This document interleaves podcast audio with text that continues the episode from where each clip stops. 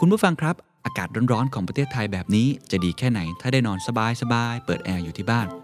ผมขอแนะนำ Mitsubishi Heavy Duty แอร์คุณภาพที่มาพร้อมเทคโนโลยีอินเวอร์เตอร์แท้ทั้งระบบ มีแผ่นกรอง PM 2.5 เย็นเร็ว ทนทาน ประหยัดไฟเบอร์ 5 สูงสุดถึง 3 ดาว แถมรับประกันทุกชิ้นส่วนตลอด 5 ปีเต็ม Mitsubishi Heavy Duty เปิดได้ทั้งวัน สุขภาพดีทั้งบ้าน ศึกษารายละเอียดเพิ่มเติมได้ที่ Facebook Fanpage Mitsubishi Heavy Duty Thailand This is the Standard Podcast. Eye opening for your ears. The secret sauce. สวัสดีครับ ผมเคนนักครินทร์และนี่คือ The Secret Sauce Podcast What's your secret? คุณเคยต้องพรีเซนต์หน้าห้องให้กับผู้บริหาร หรือว่าหัวหน้างานของคุณแล้ว ตื่นเต้นขาสั่นรู้สึกทำได้ไม่ค่อยดีไหมครับ หรือว่าคุณเคยต้องไป pitch ถ้าคุณเป็นสตาร์ทอัพนะครับไปพิชกับ VC แล้วรู้สึกว่าไม่ค่อยมั่นใจเวลาไปพรีเซนต์บ้างไหมครับ หรือว่าแม้กระทั่งตัวการพรีเซนต์กับผู้ถือหุ้นนะครับ CEO ที่จะต้องไปออกโรดโชว์นะครับอยากจะเข้าตลาดหุ้นเองก็ตาม หรือแม้กระทั่งน้องๆ หลายๆ ท่านที่ต้องออกมาพรีเซนต์หน้าห้องเนี่ย แล้วรู้สึกว่าทำได้ ไม่ค่อยดีบ้างไหมครับ ผมก็เป็นนะครับ ผมว่าทักษะในการ Presentation นะครับหรือบางท่านก็ใช้คำว่า Storytelling เนี่ยเป็นทักษะอย่างหนึ่งนะครับที่สำคัญมากในโลกยุคนี้นะครับ บางคนใช้คำว่า Public Speaking นะครับการพูดในที่สาธารณะ แม้ว่ามันอาจจะไม่ได้สาสาธารณะขนาดนั้นแค่ในห้องประชุม ก็ถือว่าสำคัญมากแล้วเนี่ยเป็นเป็นทักษะนะครับเป็นทักษะอย่างหนึ่งที่ผมว่าสำคัญมากแล้วก็ต้องฝึกฝนนะครับ ตัวผมเองเนี่ยก็ เคยมีประสบการณ์ที่แย่มากกับเรื่องพวกนี้ จนปัจจุบันสามารถพูดต่อหน้าคนเป็นหลายพันคนเป็นหมื่นคนได้ เพราะว่าฝึกฝนมันอย่างหนัก แล้วก็เห็นความสำคัญของมันนะครับทักษะด้าน storytelling เรื่องอ presentation นะครับเรื่อง public speaking เนี่ยก็เลยรู้สึกว่าเป็นอีกทักษะหนึ่งที่ผมได้รับคำถามค่อนข้างเยอะนะครับแล้วจริงๆ เป็นเรื่องที่ผมไปพูดบ่อยสุดนะเวลาคนเชิญไปพูดนะครับด้าน storytelling วันนี้ก็เลยอยากจะมาพูด เรื่องนี้นะครับ ซึ่งผมอ้างอิงนะครับจากเช่นเคยครับ Harvard Business Review on Point นะครับเป็นหนังสือเล่มบางๆ แต่ว่าเนื้อหาแน่นมากนะครับ ชื่อหนังสือว่า How to Become a Fearless Speaker นะครับ ก็ทำยังไงให้คุณเป็นนักพูดที่ไร้ซึ่งความกลัว นี่ฟังดูดีนะครับ เล่มนี้ก็จะมีวิธีการต่างๆ นานา เยอะมากครับ มีตั้งแต่การพิชในลิฟต์นะครับ ทำยังไงนะฮะ มีตั้งแต่การทำ Presentation นะครับ สร้าง Charisma หรือว่าเสน่ห์ในตัวเอง หรือว่าการสร้าง Storytelling ที่เป็นเรื่องเล่านะครับทำยังไงเเนื้อหาน่าสนใจหมดเลย เดี๋ยวผมคิดว่าผมจะมาทยอยเล่าเรื่องพวกนี้เป็นซีรีส์ดีไหมครับ ในแต่ละตอนนะครับทยอยเล่าจริงๆเล่าได้เป็น 10 ตอนนะครับ ก็เดี๋ยวจะมาทยอยเล่า แต่ว่าตอนแรกนี้ผมจะมาเล่า เรื่องของ how to give a killer presentation นะครับหรือว่าการพรีเซนต์ยังไงที่สุดยอดมาก ๆ เขาใช้คำว่า a killer presentation นะครับเป็นเหมือนกับ presentation ที่เอาคนดูจนอยู่หมัดอะเขาใช้คำว่าเป็นนักฆ่า เป็นบทเรียนนะครับจากคุณคริสแอนเดอร์สันนะครับคุณคริสแอนเดอร์สันเนี่ยเป็น head of TED เลยนะครับ TEDx นี่แหละครับ TED Talk นี่แหละครับ หลายท่านถ้าเคยดู TED ก็จะเคยเห็นเขาคนนี้นะครับ เป็นคนหนึ่งที่ผมชอบมากนะครับ เวลาเขาคนนี้ออกมาสัมภาษณ์ คนที่มาพูด TED Talk เนี่ยเก่งมาก เป็นคนมีความรู้หลากหลายด้าน เขาเอาประสบการณ์ของเขาเนี่ยที่ทำงานร่วมกับ speaker ดัง ๆ หลายท่านนะครับ ตลอด 10 กว่าปีเนี่ยหรือว่าประสบการณ์ที่ train หรือว่า coaching นะครับนักพูดที่เป็นนักพูดที่ไม่เก่งเลยเนี่ยแต่กลายเป็นคนที่พูด 18 นาทีของ TED Talk แล้วเอาอยู่หมัดได้ นะครับเนื้อหาเนี่ยมันจะแตกต่างจากหนังสือชื่อ Talk Like TED นะครับหลายท่านน่าจะเคยอ่านแล้วเป็นหนังสือที่ผมชอบมาก อันนั้นจะเป็นเชิงในพูดที่ค่อนข้างที่จะเป็นรายละเอียดมากๆนะครับแต่อันนี้เนี่ยมันจะพูดคร่าวๆ ซึ่งเป็นผมว่ามันเป็น framework ที่ใช้ได้เลยนะ ผมเลยอยากมาเปิดเป็นตอนแรกนะครับ เป็นซีรีส์เกี่ยวกับ storytelling เนี่ยเป็น framework ที่ใช้ได้เลยนะครับเขาพูดหลักการเนี่ยนะครับประมาณ 4-5 ข้อว่า ถ้าเกิดคุณทำห้าข้อเนี้ย คุณน่าจะสามารถที่จะมีการพรีเซนต์ที่เอาใจ หรือว่าทำให้คนสนใจคุณได้แบบแบบอยู่หมัดนะครับคุณคริสแอนเดอร์สันเนี่ยเกริ่นขึ้นมาน่าสนใจ เขาบอกว่าเขาเคยไปเจอเอเด็กคนหนึ่งนะครับ ที่อยู่ที่ไนโรบีเคนยาชื่อว่าริชาร์ดทูเรเร่นะครับริชาร์ดทูเรเร่เนี่ยเป็นเด็กที่เอ่อเป็นนักประดิษฐ์นะครับ แล้วก็เขาทำสิ่งที่น่าสนใจมากนะครับเขาทำสิ่งที่ว่า Lion Lights นะครับ เหมือนคิดค้นนะครับ คล้ายๆ กึ่งๆ เป็นเป็นไฟฉายอะเป็นไฟที่จะทำให้สิงโตเนี่ยกลัว เพราะสิงโตเขาจะเข้ามาบุกหมู่บ้านเขานะครับทำให้สิงโตเนี่ยกลัว เพราะสิงโตจริงๆ ธรรมชาติของมันจะกลัวไฟเเด็กน้อยคนนี้เนี่ยอายุ 12 ปีเขาก็สร้างสิ่งนี้ขึ้นมา ซึ่งจริง ๆ มันค่อนข้างที่จะ break through มากนะครับ แล้วมันเป็นอะไรที่ค่อนข้างจะ inspire คนมาก ๆ คุณคริสแอนเดอร์สันก็เชิญนะครับ หนูน้อยคนนี้มาพูดที่พูดภาษาอังกฤษไม่ได้เก่งมากนะครับเขาก็ใช้เวลา train เนี่ยค่อนข้างนานมากบทเรียนที่เขาได้เนี่ยก็คือว่าจริง ๆ แล้วสิ่งที่สำคัญที่สุดนะครับของหนูน้อยคนนี้แม้ว่าเขาจะประหม่าในเวลาพูดก็ตามทีเนี่ยไม่ได้หมายความว่าคุณจะต้องเป็นนักพูดที่เก่งมากนะครับไม่ได้หมายความว่าคุณจะต้องเป็นนักพูดที่เป็นสุดยอดในการใช้น้ำเสียงนะครับบุคลิกภาพ ผมว่าคิดว่าสิ่งนั้นเป็นสิ่งที่เข้าใจผิดทั้งหมด คุณไม่จำเป็นต้องพูดเก่งถึงขั้นเป็นเหมือนโน้ตอุดม แต่จริง ๆ แล้วสิ่งที่สำคัญที่สุดก็คือว่า คุณต้องฝึกฝน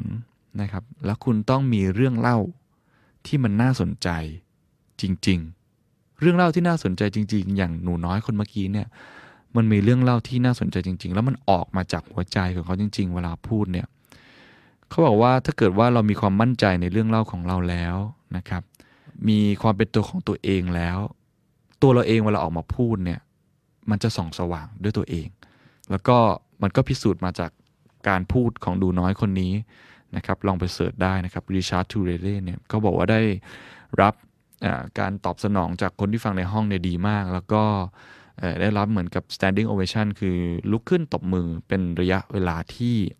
นานมากๆ คุณคริสแอนเดอร์สันก็เลยถอดบทเรียนออกมานะครับ เป็นประมาณ 5 ข้ออย่างที่ผมบอกที่ CEO หรือว่าคนที่อยากจะพรีเซนต์เก่งๆเนี่ยเอาไปใช้ได้ ข้อที่ 1 ครับ เขาบอกว่าคุณต้อง frame your story นะครับ frame your story ก็คือ คุณต้องมีเรื่องที่คุณอยากจะเล่า คุณคริสแอนเดอร์สันใช้คำพูดนี้เลยนะครับว่า ถ้าคุณไม่มีเรื่องที่คุณอยากจะเล่าจริง ๆ นะครับ หรือว่าเรื่องที่คุณจะเล่าเนี่ย มันไม่มีความหมายจริง ๆ นะครับ มันไม่มีนิ่งฟูจริง ๆ เนี่ย มันอาจจะหมายความว่าคุณอาจจะยังไม่พร้อมที่จะออกมาพูดหรือเปล่า หรือมันอาจจะหมายความว่า คุณยังคิดนะครับ call ไอเดียได้ไม่เพียงพอ เมื่อไหร่ก็ตามที่คุณมีเรื่องเล่านะครับที่มันดีมากพอเนี่ยนั่นคือต้นทุนที่มีมูลค่ามหาศาลมากๆนะครับ เพราะฉะนั้น frame your story คือคุณต้องรู้ก่อนว่าเรื่องที่คุณจะพูดเนี่ยมันคืออะไร สิ่งหนึ่งที่เขาใช้เป็นเหมือนเช็คลิสต์ง่ายๆนะครับเขาบอกว่า a successful talk is a little miracle people see the world differently afterward นะครับหมายความว่าเรื่องเล่าที่คุณพูดเนี่ยมันจะต้องเป็นสิ่งมหัศจรรย์เล็กๆนะครับที่ทำให้คนที่ฟังเนี่ยมองโลกเปลี่ยนไปนะครับ เช่นคุณจะไปพิชเรื่องราวกับอะไรก็ตามเนี่ยนะครับ เรื่องนั้น มันต้องเป็นเรื่องที่แข็งแรงมากพอ ที่ทำให้คนฟังได้ไอเดียใหม่ ๆ เกิดขึ้นนะครับผมใช้คำว่าเรื่องเล่าที่คุณจะเล่าเนี่ยมันต้องเป็นสิ่งที่คอนเทนต์ของคุณที่คุณจะพูดเนี่ยมันต้องเป็นสิ่งที่ทำให้คนฟัง สามารถข้ามจากจุด A ไปจุด B ได้ คือเกิดความเปลี่ยนแปลงเกิดขึ้นในตัวเขาไม่ทางใดก็ทางหนึ่ง ถ้าเรื่องราวนั้นมันเพลนเพลนๆพลังของเรื่องเล่ามันก็จะน้อยลง ซึ่งสิ่งนี้จริง ๆ แล้วไม่ใช่ทักษะการเล่าเรื่องนะครับ สิ่งนี้มันคือ ไอเดียของคุณมันต้องดีมากพอคุณต้องไปหาให้เจอนะครับมากพอนะพอคุณหาเรื่องเล่าของคุณเจอแล้วเนี่ยปัญหาใหญ่อย่างหนึ่งนะครับในการ frame your story เนี่ยที่คุณคริสแอนเดอร์สันบอกนะครับก็คือว่าคุณต้องทำมันนะครับเป็น first first draft เนี่ยที่มันง่ายที่สุดง่ายที่สุดก็คือ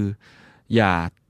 ทำทุกเรื่องนะครับหลายคนเนี่ยเวลาจะออกมาพูดหน้าห้องหรือว่าจะพรีเซนต์เนี่ย คุณจะพูดทุกเรื่องเลยนะครับที่คุณอยากจะบอก ผมยกตัวอย่างเช่นเวลาจะนำเสนอผลงานวิจัย ถ้าเราเคยไปฟังนักวิจัยพูดเนี่ยเขาจะนำเสนอ methodology หรือกระบวนการทดลองเนี่ยมากจนเกินไป ไม่ได้มาไม่ได้หมายความว่ามันไม่ดีนะครับ แต่ว่าวิธีการ pitch หรือวิธีการพรีเซนต์ที่เป็นคนปกติ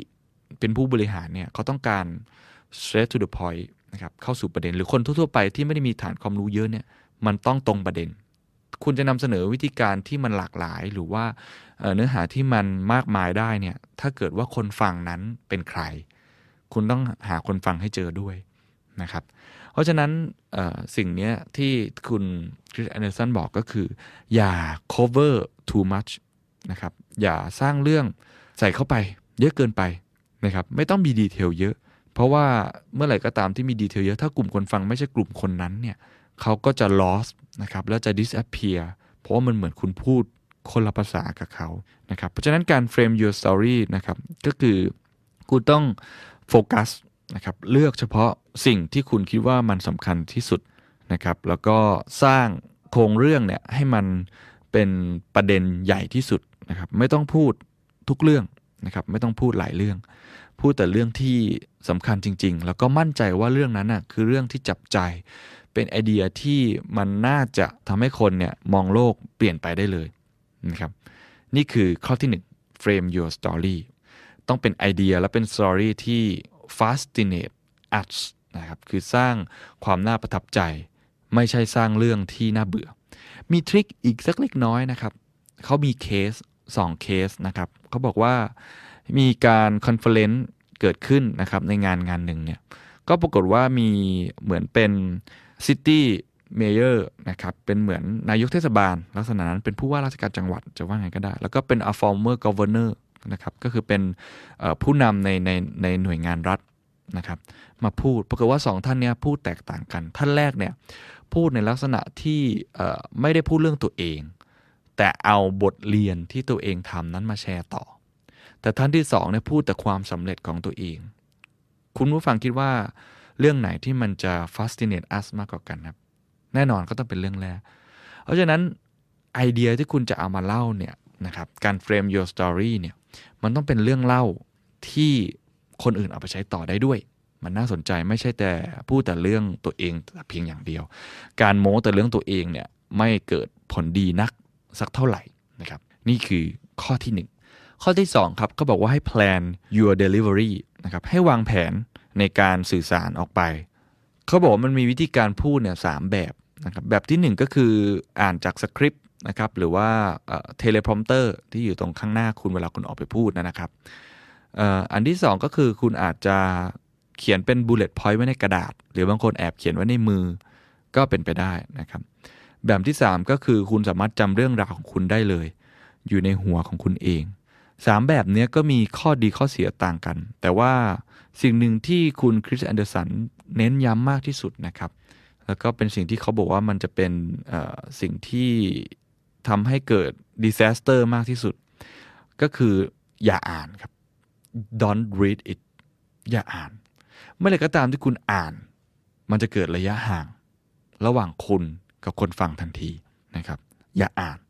ซึ่งอันนี้ผมว่าจริง เวลาผมไปพูดที่ไหนก็ผมจะไม่ค่อยอ่านสักเท่าไหร่นะครับสไลด์ผมก็จะค่อนข้างเรียบมากๆมีแต่ภาพ เพราะว่าเราจำได้ แต่ว่าสิ่งที่จับใจคนมากที่สุดแน่นอนก็ต้องเป็นส่วนสุดท้ายแหละครับนะฮะก็คือเป็นสิ่งที่คุณจำได้ทั้งหมด แต่ว่าสิ่งนี้เขาบอกว่ามันต้องการการซ้อมค่อนข้างเยอะนะครับซ้อมเยอะมาก เขาก็เลยแนะนำว่าถ้าเป็นไปได้เนี่ยอาจจะเป็นตรงกลาง ก็คือมีประเด็น bullet point เนี่ยสั้นๆนะครับจดไว้ในมือก็ได้ นะครับหรือว่าอาจจะใส่ไว้ในโน้ตการ์ดของคุณก็ได้ อันเนี้ยเป็นสิ่งที่ค่อนข้างที่จะได้ผลมากที่สุด แล้วคุณก็ขยายความจาก bullet point อันนั้นนะครับสร้างเรื่องขึ้นมาแล้วเนี่ยตั้งแต่ 1 ไป 2 ไป 3 ไป 4 จาก A ไป B ไป C ไป D เนี่ยให้อ่าเราสามารถเชื่อมโยง bullet แต่ bullet ไปได้จุดจบนะครับมีเรียกได้ว่ามีผมใช้คำว่ามันมีตัวให้เราเกาะอะเออมันมีเสาให้เราเกาะไปในทุกๆการ ดำเนินเรื่องของเรานะครับแล้วก็ฝึกมันอย่างสม่ำเสมอสำคัญที่สุดก็คือให้รู้ว่าการเปลี่ยนจาก bullet หนึ่งไป bullet หนึ่งเนี่ยทำยังไงนะครับก็คือให้โฟกัส on remembering the transition from one bullet point to the next อันเนี้ยมันจะทำให้การพูดของเราเนี่ย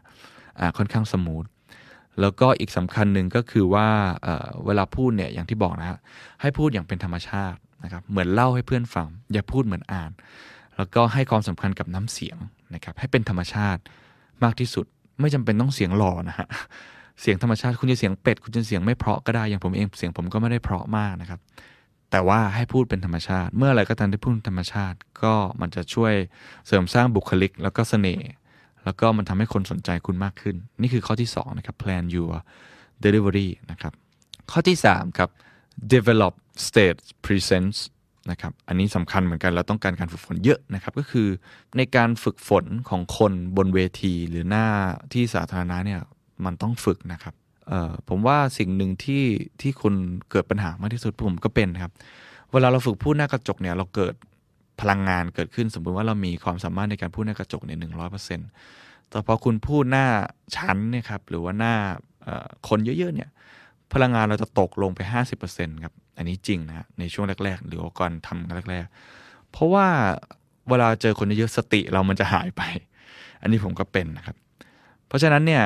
stage present เนี่ยเลยจำเป็นคุณต้อง develop นะครับคุณต้องสร้างความมั่นใจต้องตั้งสตินะครับซึ่งสิ่งนี้จะเกิดขึ้นไม่ได้เลยก็คือมันต้องพูดบ่อยๆนั่นแหละครับ มันต้องเกิดจากการคุณทำซ้ำแล้วซ้ำเล่านะครับถ้าจะมีเทคนิคอย่างหนึ่งที่คุณคริสแอนเดอร์สันบอกนะครับก็คือ ไม่ว่าคุณจะไม่มั่นใจสักแค่ไหน ไม่ว่าคุณจะตื่นเต้นสักแค่ไหนในใจนะครับ ให้สร้าง eye contact ไว้ ผมว่าเนี้ยจริงมากครับ eye contact หมายความว่าคุณหาคนสักคนหนึ่งที่คุณพูดด้วย ถ้าพูดในห้องเล็กๆห้องประชุม หาคนที่มีอำนาจในการตัดสินใจพูดกับเขา มองตาเขาครับ สร้าง eye contact กับเขา การสร้าง eye contact นี้เกิดพลัง อย่างที่คุณคาดไม่ถึงนะครับ อย่ามองบนเพดานครับ อย่ามองเท้าครับ อย่ามองไปที่ป้ายโฆษณาครับ อย่าเด็ดขาดนะครับ ให้มองตาแล้วพลังคุณก็จะเกิดขึ้น เมื่อไหร่ก็ตามที่คุณพูดแล้วคุณสร้าง eye contact เขาจะรู้สึกว่าคุณพูดกับคน แล้วถ้าวิธีพูดกับคนเยอะๆที่ผมใช้ก็คือสร้าง eye contact ไปทีละคน ไปทีละมุมห้อง คุณเปลี่ยน eye contact ไปเรื่อยๆ ในแต่ละมุมห้องนะครับ อันนี้ควรเอาไปใช้อย่างยิ่ง แล้วคนพูดเก่งๆก็ทำแบบนั้นนะครับ อันต่อมาที่เป็นคำแนะนำของเขาก็คือ ให้สร้างเขาเรียกว่า ที่มั่นของคุณให้แข็งแกร่ง ก็คืออย่าอย่าเดินไปเดินมาเยอะนะครับ การเดินไปเดินมาเยอะเนี่ยจริง ๆ ไม่เกิดผลดีนะครับนะครับให้ฐานล่างของคุณเนี่ยแข็งแกร่งคือยืนนิ่งๆนะครับมือคุณจะขยับก็ได้ แต่ว่าขาของคุณแล้วก็ลำตัวของคุณเนี่ยมันควรจะนิ่งระดับหนึ่ง คุณเดินบ้างได้ครับ ผมก็ชอบเป็นคนชอบเดินเวลาพูดนะครับ เพื่อสร้าง movement ที่มันน่าสนใจไม่น่าเบื่อ นะครับแต่ฐานของคุณเนี่ยต้องแข็งแกร่ง อันนี้เป็นเรื่องของบุคลิกกายภาพแล้วนะฮะซึ่งสิ่งนี้สำคัญแล้วก็ฝึกได้นะครับ สิ่งที่ที่ผมชอบมากคำแนะนำของคุณคริสเดสันก็คือไอความความประมาทเนี่ยไม่ใช่เป็นเรื่องเลวร้ายนะครับ จริงๆ คนฟังเนี่ยเขาคาดหวังด้วยซ้ำให้คุณประมาทนะครับ อย่ากกลัวที่คุณจะไม่ประมาทเพราะฉะนั้นแสดงความประมาทของคุณออกมาเงื่อออกมาครับ สติออกมามือสั่นได้ไม่เป็นไรครับ แต่สำคัญอย่าลืมสร้าง eye contact แล้วก็ร่างกายคุณเนี่ยขอให้มันแข็งแกร่งก็คือสร้างฐานที่มั่นของคุณอย่าขยับวอกแวกมาก ตั้งสตินะครับ สิ่งหนึ่งที่ช่วยได้มากๆนะครับ ที่ผมใช้เป็นประจำแล้วก็เป็นสิ่งหนึ่งที่หลายท่านก็ใช้เหมือนกัน คือก่อนขึ้นพูดเนี่ยสูดหายใจลึกๆนะครับ สูดหายใจลึกๆครับหนึ่งฟอดเข้าไปฟึบเข้าไป มันจะเกิดพลังขึ้นมา แล้วมันทำให้คุณมีความมั่นใจมากขึ้นนะครับ สูดหายใจลึกๆ อันนี้ช่วยได้จริง ๆ นะครับ นี่คือข้อที่3นะครับข้อทีสี่ 4 ครับ คือ plan the multimedia นะครับซึ่งอันนี้ก็เป็นเป็นสิ่งที่จริง ๆ พูดได้อีกยาวนะครับ ก็คือการสร้าง presentation นะครับสไลด์หรือว่าวิดีโอเนี่ยให้ให้เป็นตัวช่วยเรา คือคนเก่งๆเขาสามารถพูดเดี่ยวๆได้นะครับ แต่ผมก็ทำไม่ได้เหมือนกันนะครับคำแนะนำของคุณคริสแอนเดอร์สันนะครับ ก็คือว่าให้ keep it simple นะครับอย่าใช้สไลด์ที่มันวุ่นวาย แล้วก็เยอะแยะเกินไปนะครับ ผมเคยเจอบางท่านเนี่ยพูดนะครับ โดยเป็นสไลด์เหมือนเป็นแผงวงจรอิเล็กทรอนิกส์อย่างนั้นนะครับ คือมันเยอะเกินไปจนเราไม่รู้จะโฟกัสอะไร หรือบางคนก็ใช้สีสันเยอะเกินไป หรือบางคนใช้ตัวหนังสือเยอะจนเกินไป เต็มหน้าจอเลย อันนั้นเป็นคำแนะนำที่ไม่ควรนะครับ แน่นอนคำแนะนำเบสิกก็คือใช้ภาพนะครับ ใช้วิดีโอที่ไม่ต้องยาวมาก แล้วก็ใช้ตัวอักษรที่ไม่ต้องเยอะมาก นะครับ แล้วก็อย่าอ่านบนจอนั้น อันนี้ก็ผมก็ใช้ประจำนะครับ แล้วก็สไลด์เนี่ยอย่าอย่าวุ่นวายนัก ถ้าเกิดสไลด์สวยเนี่ยมันก็มีชัยไปกว่าครึ่งเนาะ สไลด์มันมันง่ายมันก็จะมีชัยไปกว่าครึ่งนะครับคำแนะนำของเขาก็คือวิดีโอเนี่ยไม่ควรจะยาวเกินไป มีหลายท่านเนี่ยชอบเปิดวิดีโอยาวๆทีเดียว 5 นาที ซึ่งผมคิดว่าเกิดผลเสียนะครับ มันทำให้ loss คำแนะนำของคุณคริสแอนเดอร์สันก็คือวิดีโอนั้นเนี่ยนะฮะไม่ควร ที่จะยาวเกิน 60 วินาที ซึ่งนี่เป็นสูตรของเขานะครับ ก็หลายคนอาจจะใช้เกินก็พอได้นะครับ แต่ว่าเหตุผลเขาก็คือว่ามันทำให้ความเสี่ยงเกิดขึ้นก็คือคุณผู้ฟังก็จะหายไปนะครับ เพราะฉะนั้นคำแนะนำก็คือว่าให้ซัมสไลด์ที่มัน simple นะครับง่ายๆ จะเป็นรูปถ่ายก็ได้วิดีโอก็ได้ เพลงก็ได้ หรือมัลติมีเดียอย่างหนึ่งที่มีพลังมากนะครับ คือความเงียบครับ ใช้ได้เหมือนกัน ผมก็ใช้เป็นประจำ เราอยากจะเน้นประเด็นไหน เราสูดหายใจลึกๆแล้วเราก็หยุด พอเราหยุดปุ๊บเนี่ยมันจะเกิดความเงียบเกิดขึ้นในห้อง แล้วถ้าทำให้คนสนใจมากขึ้นนะครับ ข้อสุดท้ายครับ putting it together นะครับ ก็คือจับเทคนิคทั้งหมดเนี้ยมารวมกันสำคัญที่สุดครับ ซ้อมแล้วก็ซ้อมแล้วก็ซ้อม แต่ซ้อมอย่างเดียวไม่พอครับ ต้องซ้อมต่อหน้าคนที่ถูกต้องด้วยนะครับ rehearse in front of the right people นะครับ and take the time you need to get things right ซ้อมให้กับคนที่คิดว่ามันถูกต้อง คุณต้องเลือกคนที่จะเป็น test audience ของคุณนะครับ ที่จะฟีดแบ็คุณได้อย่างถูกต้อง บางคนอาจจะซ้อมกับคนหลาย ๆ กลุ่มก็เป็นไปได้นะครับ ทดลองซ้อม2อสกลุ่มก็เป็นไปได้ มีกลุ่มผู้บริหารบ้างนะครับ กลุ่มที่มีนักการตัดสินใจบ้าง อาจจะเป็นคนในออฟฟิศคุณก็ได้ หรือซ้อมในกลุ่มอื่นๆก็ได้นะครับ แต่ต้องซ้อมในกลุ่มที่ถูกต้องนะครับ ถ้าคุณไปซ้อมคนที่ผิดเนี่ยจริง ๆ มันมันยิ่งเกิดผลร้ายนะครับ เป็นยาพิษนะครับฟีดแบ็ที่ผิดเนี่ยมันยิ่งเกิดผลที่ที่ไม่ดีนะครับเพราะฉะนั้นให้เลือกกลุ่มคนที่ที่ถูกต้องในการซ้อมนะครับ แล้วก็ให้เวลากับตัวเองระดับหนึ่งนะครับ อย่าทำลักษณะที่มันใกล้มากเกิน ถ้าคุณยังไม่มั่นใจนะให้ใช้เวลา มากยิ่งขึ้นนะครับอย่าลืมนะครับนะฮะห้าข้อนี้ผมทวนอีกทีนะครับข้อที่1ครับ reframe your story นะครับเรื่องอย่าเยอะจนเกินไป แล้วก็เรื่องคุณคุณต้องมั่นใจระดับหนึ่งว่าเรื่องของคุณนั้นมันเป็นเรื่องที่ดี หรือว่ามันสร้าง impact หรือว่ามันมันมีความหมายมากเพียงพออันที่ 2 plan your delivery นะครับก็เรียกได้ว่าวิธีในการเตรียมตัวคุณเนี่ยทำเป็น bullet point ก็ได้นะครับแล้วก็พูดไปตาม bullet point แต่ละอ่านแต่อย่า ใช้ในการอ่านเด็ดขาด อันที่ 3 develop stage present นะครับก็คือซ้อมนะครับในการพูดสร้างบุคลิกที่ดีสำคัญที่สุดสร้าง eye contact อันที่ 4 คือ plan your multimedia นะครับก็ออกแบบดีๆ วางแผนดีๆ multimedia นะครับสไลด์ก็อย่าที่มันซับซ้อนจนเกินไป วิดีโอก็ใหญ่ยาวจนเกินไปนะครับใช้ความเงียบช่วยได้ แล้วก็อันสุดท้ายก็คือ put it all together ซ้อมต่อหน้าบุคคลที่ถูกต้อง นะครับผมทิ้งท้ายไว้อย่างนี้นะครับว่าจริง ๆ แล้วทักษะในการพรีเซนต์เนี่ยที่สำคัญที่สุดนะผมว่าที่สำคัญที่สุดเลยก็คือ คุณต้องเป็นตัวของตัวเอง อย่าเรียนแบบคนอื่น หาจุดแข็งของตัวเองให้เจอว่าตัวเองลักษณะการพูดของคุณนะนั่นเป็นยังไงนะครับ แล้วก็พูดในสิ่งที่คุณเชื่อ พูดในสิ่งที่คุณรัก พูดในสิ่งที่คุณหลงไหล พูดในสิ่งที่มันเป็นออริจินัลในตัวคุณเอง ผมเชื่อว่าถ้าเราลองทำแบบนี้แล้วก็ฝึกฝนบ่อย ๆ แบบที่ผมทำผมก็ไม่ได้เก่งนะครับ แต่ผมก็ฝึกฝนมันเรื่อยๆเนี่ยผมเชื่อว่าสักวันหนึ่งเนี่ยคุณก็จะสร้างนะครับ a killer presentation หรือว่าการ present ที่เอาใจคนดูแล้วก็โน้มน้าวนะครับการตัดสินใจในสิ่งที่คุณต้องการเนี่ยได้อยู่หมัด สวัสดีครับ What's your secret The Secret Sauce ตอนนี้ครับ อยากชวนคุยเรื่อง storytelling นะครับ หรือว่าการสื่อสาร เป็นทักษะหนึ่งที่ผมคิดว่าผู้บริหารทุกท่านให้ความสำคัญมาก แล้วทุกคนก็ให้ความสนใจเรื่องนี้มาก ในช่วงนี้ครับ บริษัทหลายบริษัทหลายองค์กรก็คงมีการปรับตัวมีการเปลี่ยนแปลงมาก หลังจากเกิดเหตุการณ์โควิด -19 นะครับ บางองค์กรก็ต้องขอยอมรับนะครับว่าอาจจะมีการเลิกออฟคนออกไปบ้างแล้วนะครับ บางองค์กร work from home นะครับทำให้เราอาจจะไม่ได้เจอหน้ากันเหมือนเดิม บางองค์กรก็มีนะครับ มีการเข้าซื้อกิจการขยายกันเกิดขึ้น เพราะฉะนั้นเรื่องของคนในตอนนี้มันมีการปรับเปลี่ยน มีการเปลี่ยนแปลงเยอะมากทำอย่างไรที่องค์กรยังเป็นวัน culture ได้ ในเรื่องของ internal communication ก็เลยสำคัญมาก ในขณะเดียวกันครับ ในเรื่องของการที่เราจะต้อง external communication หรือการสื่อสารออกไป ช่วงนี้ก็สำคัญครับ เพราะแบรนด์มีการเปลี่ยนแปลงผู้บริโภคเปลี่ยนเยอะมาก เราได้ยินคำว่า new normal หลังจากนี้องค์กรจะต้องสื่อสารยังไง ผู้บริหารควรจะมีวิธีการในการสร้างเรื่องราวหรือ storytelling เพื่อทำให้ไปถึงเป้าหมายได้อย่างไร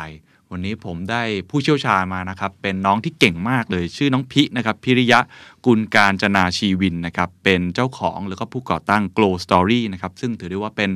storytelling agency แถวหน้าของเมืองไทยนะครับ แล้วยังเป็น license holder ของ TEDx Bangkok จัดมาเป็นปีที่ 6 แล้ว คนคนนี้เองเป็นคนที่จัด TEDx Bangkok นะครับ สวัสดีน้องพี่ครับ สวัสดีครับ พี่เคนครับ สวัสดีครับ สบายดีไหมครับ โอ้โห สบายดีครับพี่ก็จะได้นอนน้อยหน่อยช่วงนี้ฮะก็ถือว่าเป็นช่วงที่ใกล้งานเข้ามาเรื่อยๆแล้วครับ ช่วงนี้กำลังทำอะไรอยู่เล่าให้ฟังนิดนึงก็โอ้โหจริงๆตอนเนี้ยทั้งหมวกของฝั่ง TEDx Bangkok เนี่ยครับครับ ก็เป็นปีที่เรากลับมาจัดงานใหญ่อีกครั้งหนึ่งก็ถือว่าเป็นความท้าทายมากที่มาจัดอีเวนท์ที่ทุกคนน่าจะคุ้นชินกับภาพคนมาคุยกันคนมาเจอกัน แต่เราต้องจัดในยุคโควิดอืมก็มีความท้าทายแบบหนึ่งครับครับ ส่วนหมวกของฝั่ง Glow Story เองเนี่ยพอพ้นช่วงโควิดลูกค้าก็ถาโถมกลับมาครับ ก็มีงานสื่อสารทั้งสื่อสารกับข้างในองค์กร เพราะว่าอย่างที่เราเห็นเนาะมันเกิด disruption เกิดขึ้นมันเกิด crisis เกิดขึ้นอืมในองค์กรเองเนี่ยถ้าสื่อสารไม่ดีมีปัญหาแน่นอนครับเราก็เข้าไปช่วยหลายๆองค์กรใหญ่นะครับหลายๆ sector หลายๆ industry อืมสื่อสารตรงนั้นรวมถึงทำแคมเปญออนไลน์ สื่อสารข้างนอกทำ content ต่างอืมๆก็ยังทำหน้าที่ช่วยคนเล่าเรื่องอยู่เหมือนเดิมครับ นี่คือคนที่ผมว่าเป็นหนึ่งในคนที่เล่าเรื่องเก่งที่สุดคนหนึ่งโอ้โหแล้วก็เป็นช่วยคนเล่าเรื่องเก่งผมก็เป็นคนหนึ่งนะครับเป็น storyteller แต่ว่าผมยอมรับน้องคนนี้มากว่าสุดยอดนะครับ มีวิธีการในการสื่อสารที่เก่งมาก ชวนคุยก่อนก่อนที่จะไปคุยถึงเรื่องตัว TEDx Bangkok ซึ่งก็น่าสนใจมากเหมือนกัน เอาปัญหาตอนนี้ก่อน องค์กรกำลังมีปัญหาที่เมื่อกี้พี่กล่าวไปอืมว่า เขาไม่สามารถที่จะสื่อสารได้ Standard ก็มีปัญหาอืมเรื่องนี้เหมือนกันว่าองค์กรเริ่มเติบโต เริ่มขยายมากขึ้น ตรงนี้พี่มีคำแนะนำยังไงบ้างว่าทำยังไงที่เราจะสามารถสื่อสารได้มีประสิทธิภาพเอาในองค์กรกันก็ได้ครับโอเคพอพี่เคนถามถึงเรื่องการสื่อสารภายในองค์กรเนาะพี่ว่าก่อนจะเริ่มสื่อสารเนี่ยเริ่มจากวิธีคิดหรือการตั้งโจทย์ก่อนละกันครับอืมอย่างพี่เนี่ยอาจจะเล่าในหมวกของคนที่เป็น leader ที่อาจจะเป็นเอ่อ คนที่รุ่นใหม่ด้วยเนาะอายุเรายังน้อยมากอย่าง TEDx เนี่ยครับพี่เริ่มทำตอนอายุ 22โอ้โหคือเพิ่งเรียนจบประมาณปีหนึ่งเท่านั้นเอง แล้วยังอ่าต้องต้องมาบริหารผู้ใหญ่เยอะมากที่มาในทีมอาสาสมัครก็มีผู้ใหญ่เยอะมาก พี่ว่าอยู่ที่วิธีคิดว่าเราตั้งเป้าหมายขององค์กรเราเนี่ยเราอยากวัดผลยังไง พี่เชื่อว่าสิ่งที่เรา measure มันมีผลต่อสิ่งที่เราจะ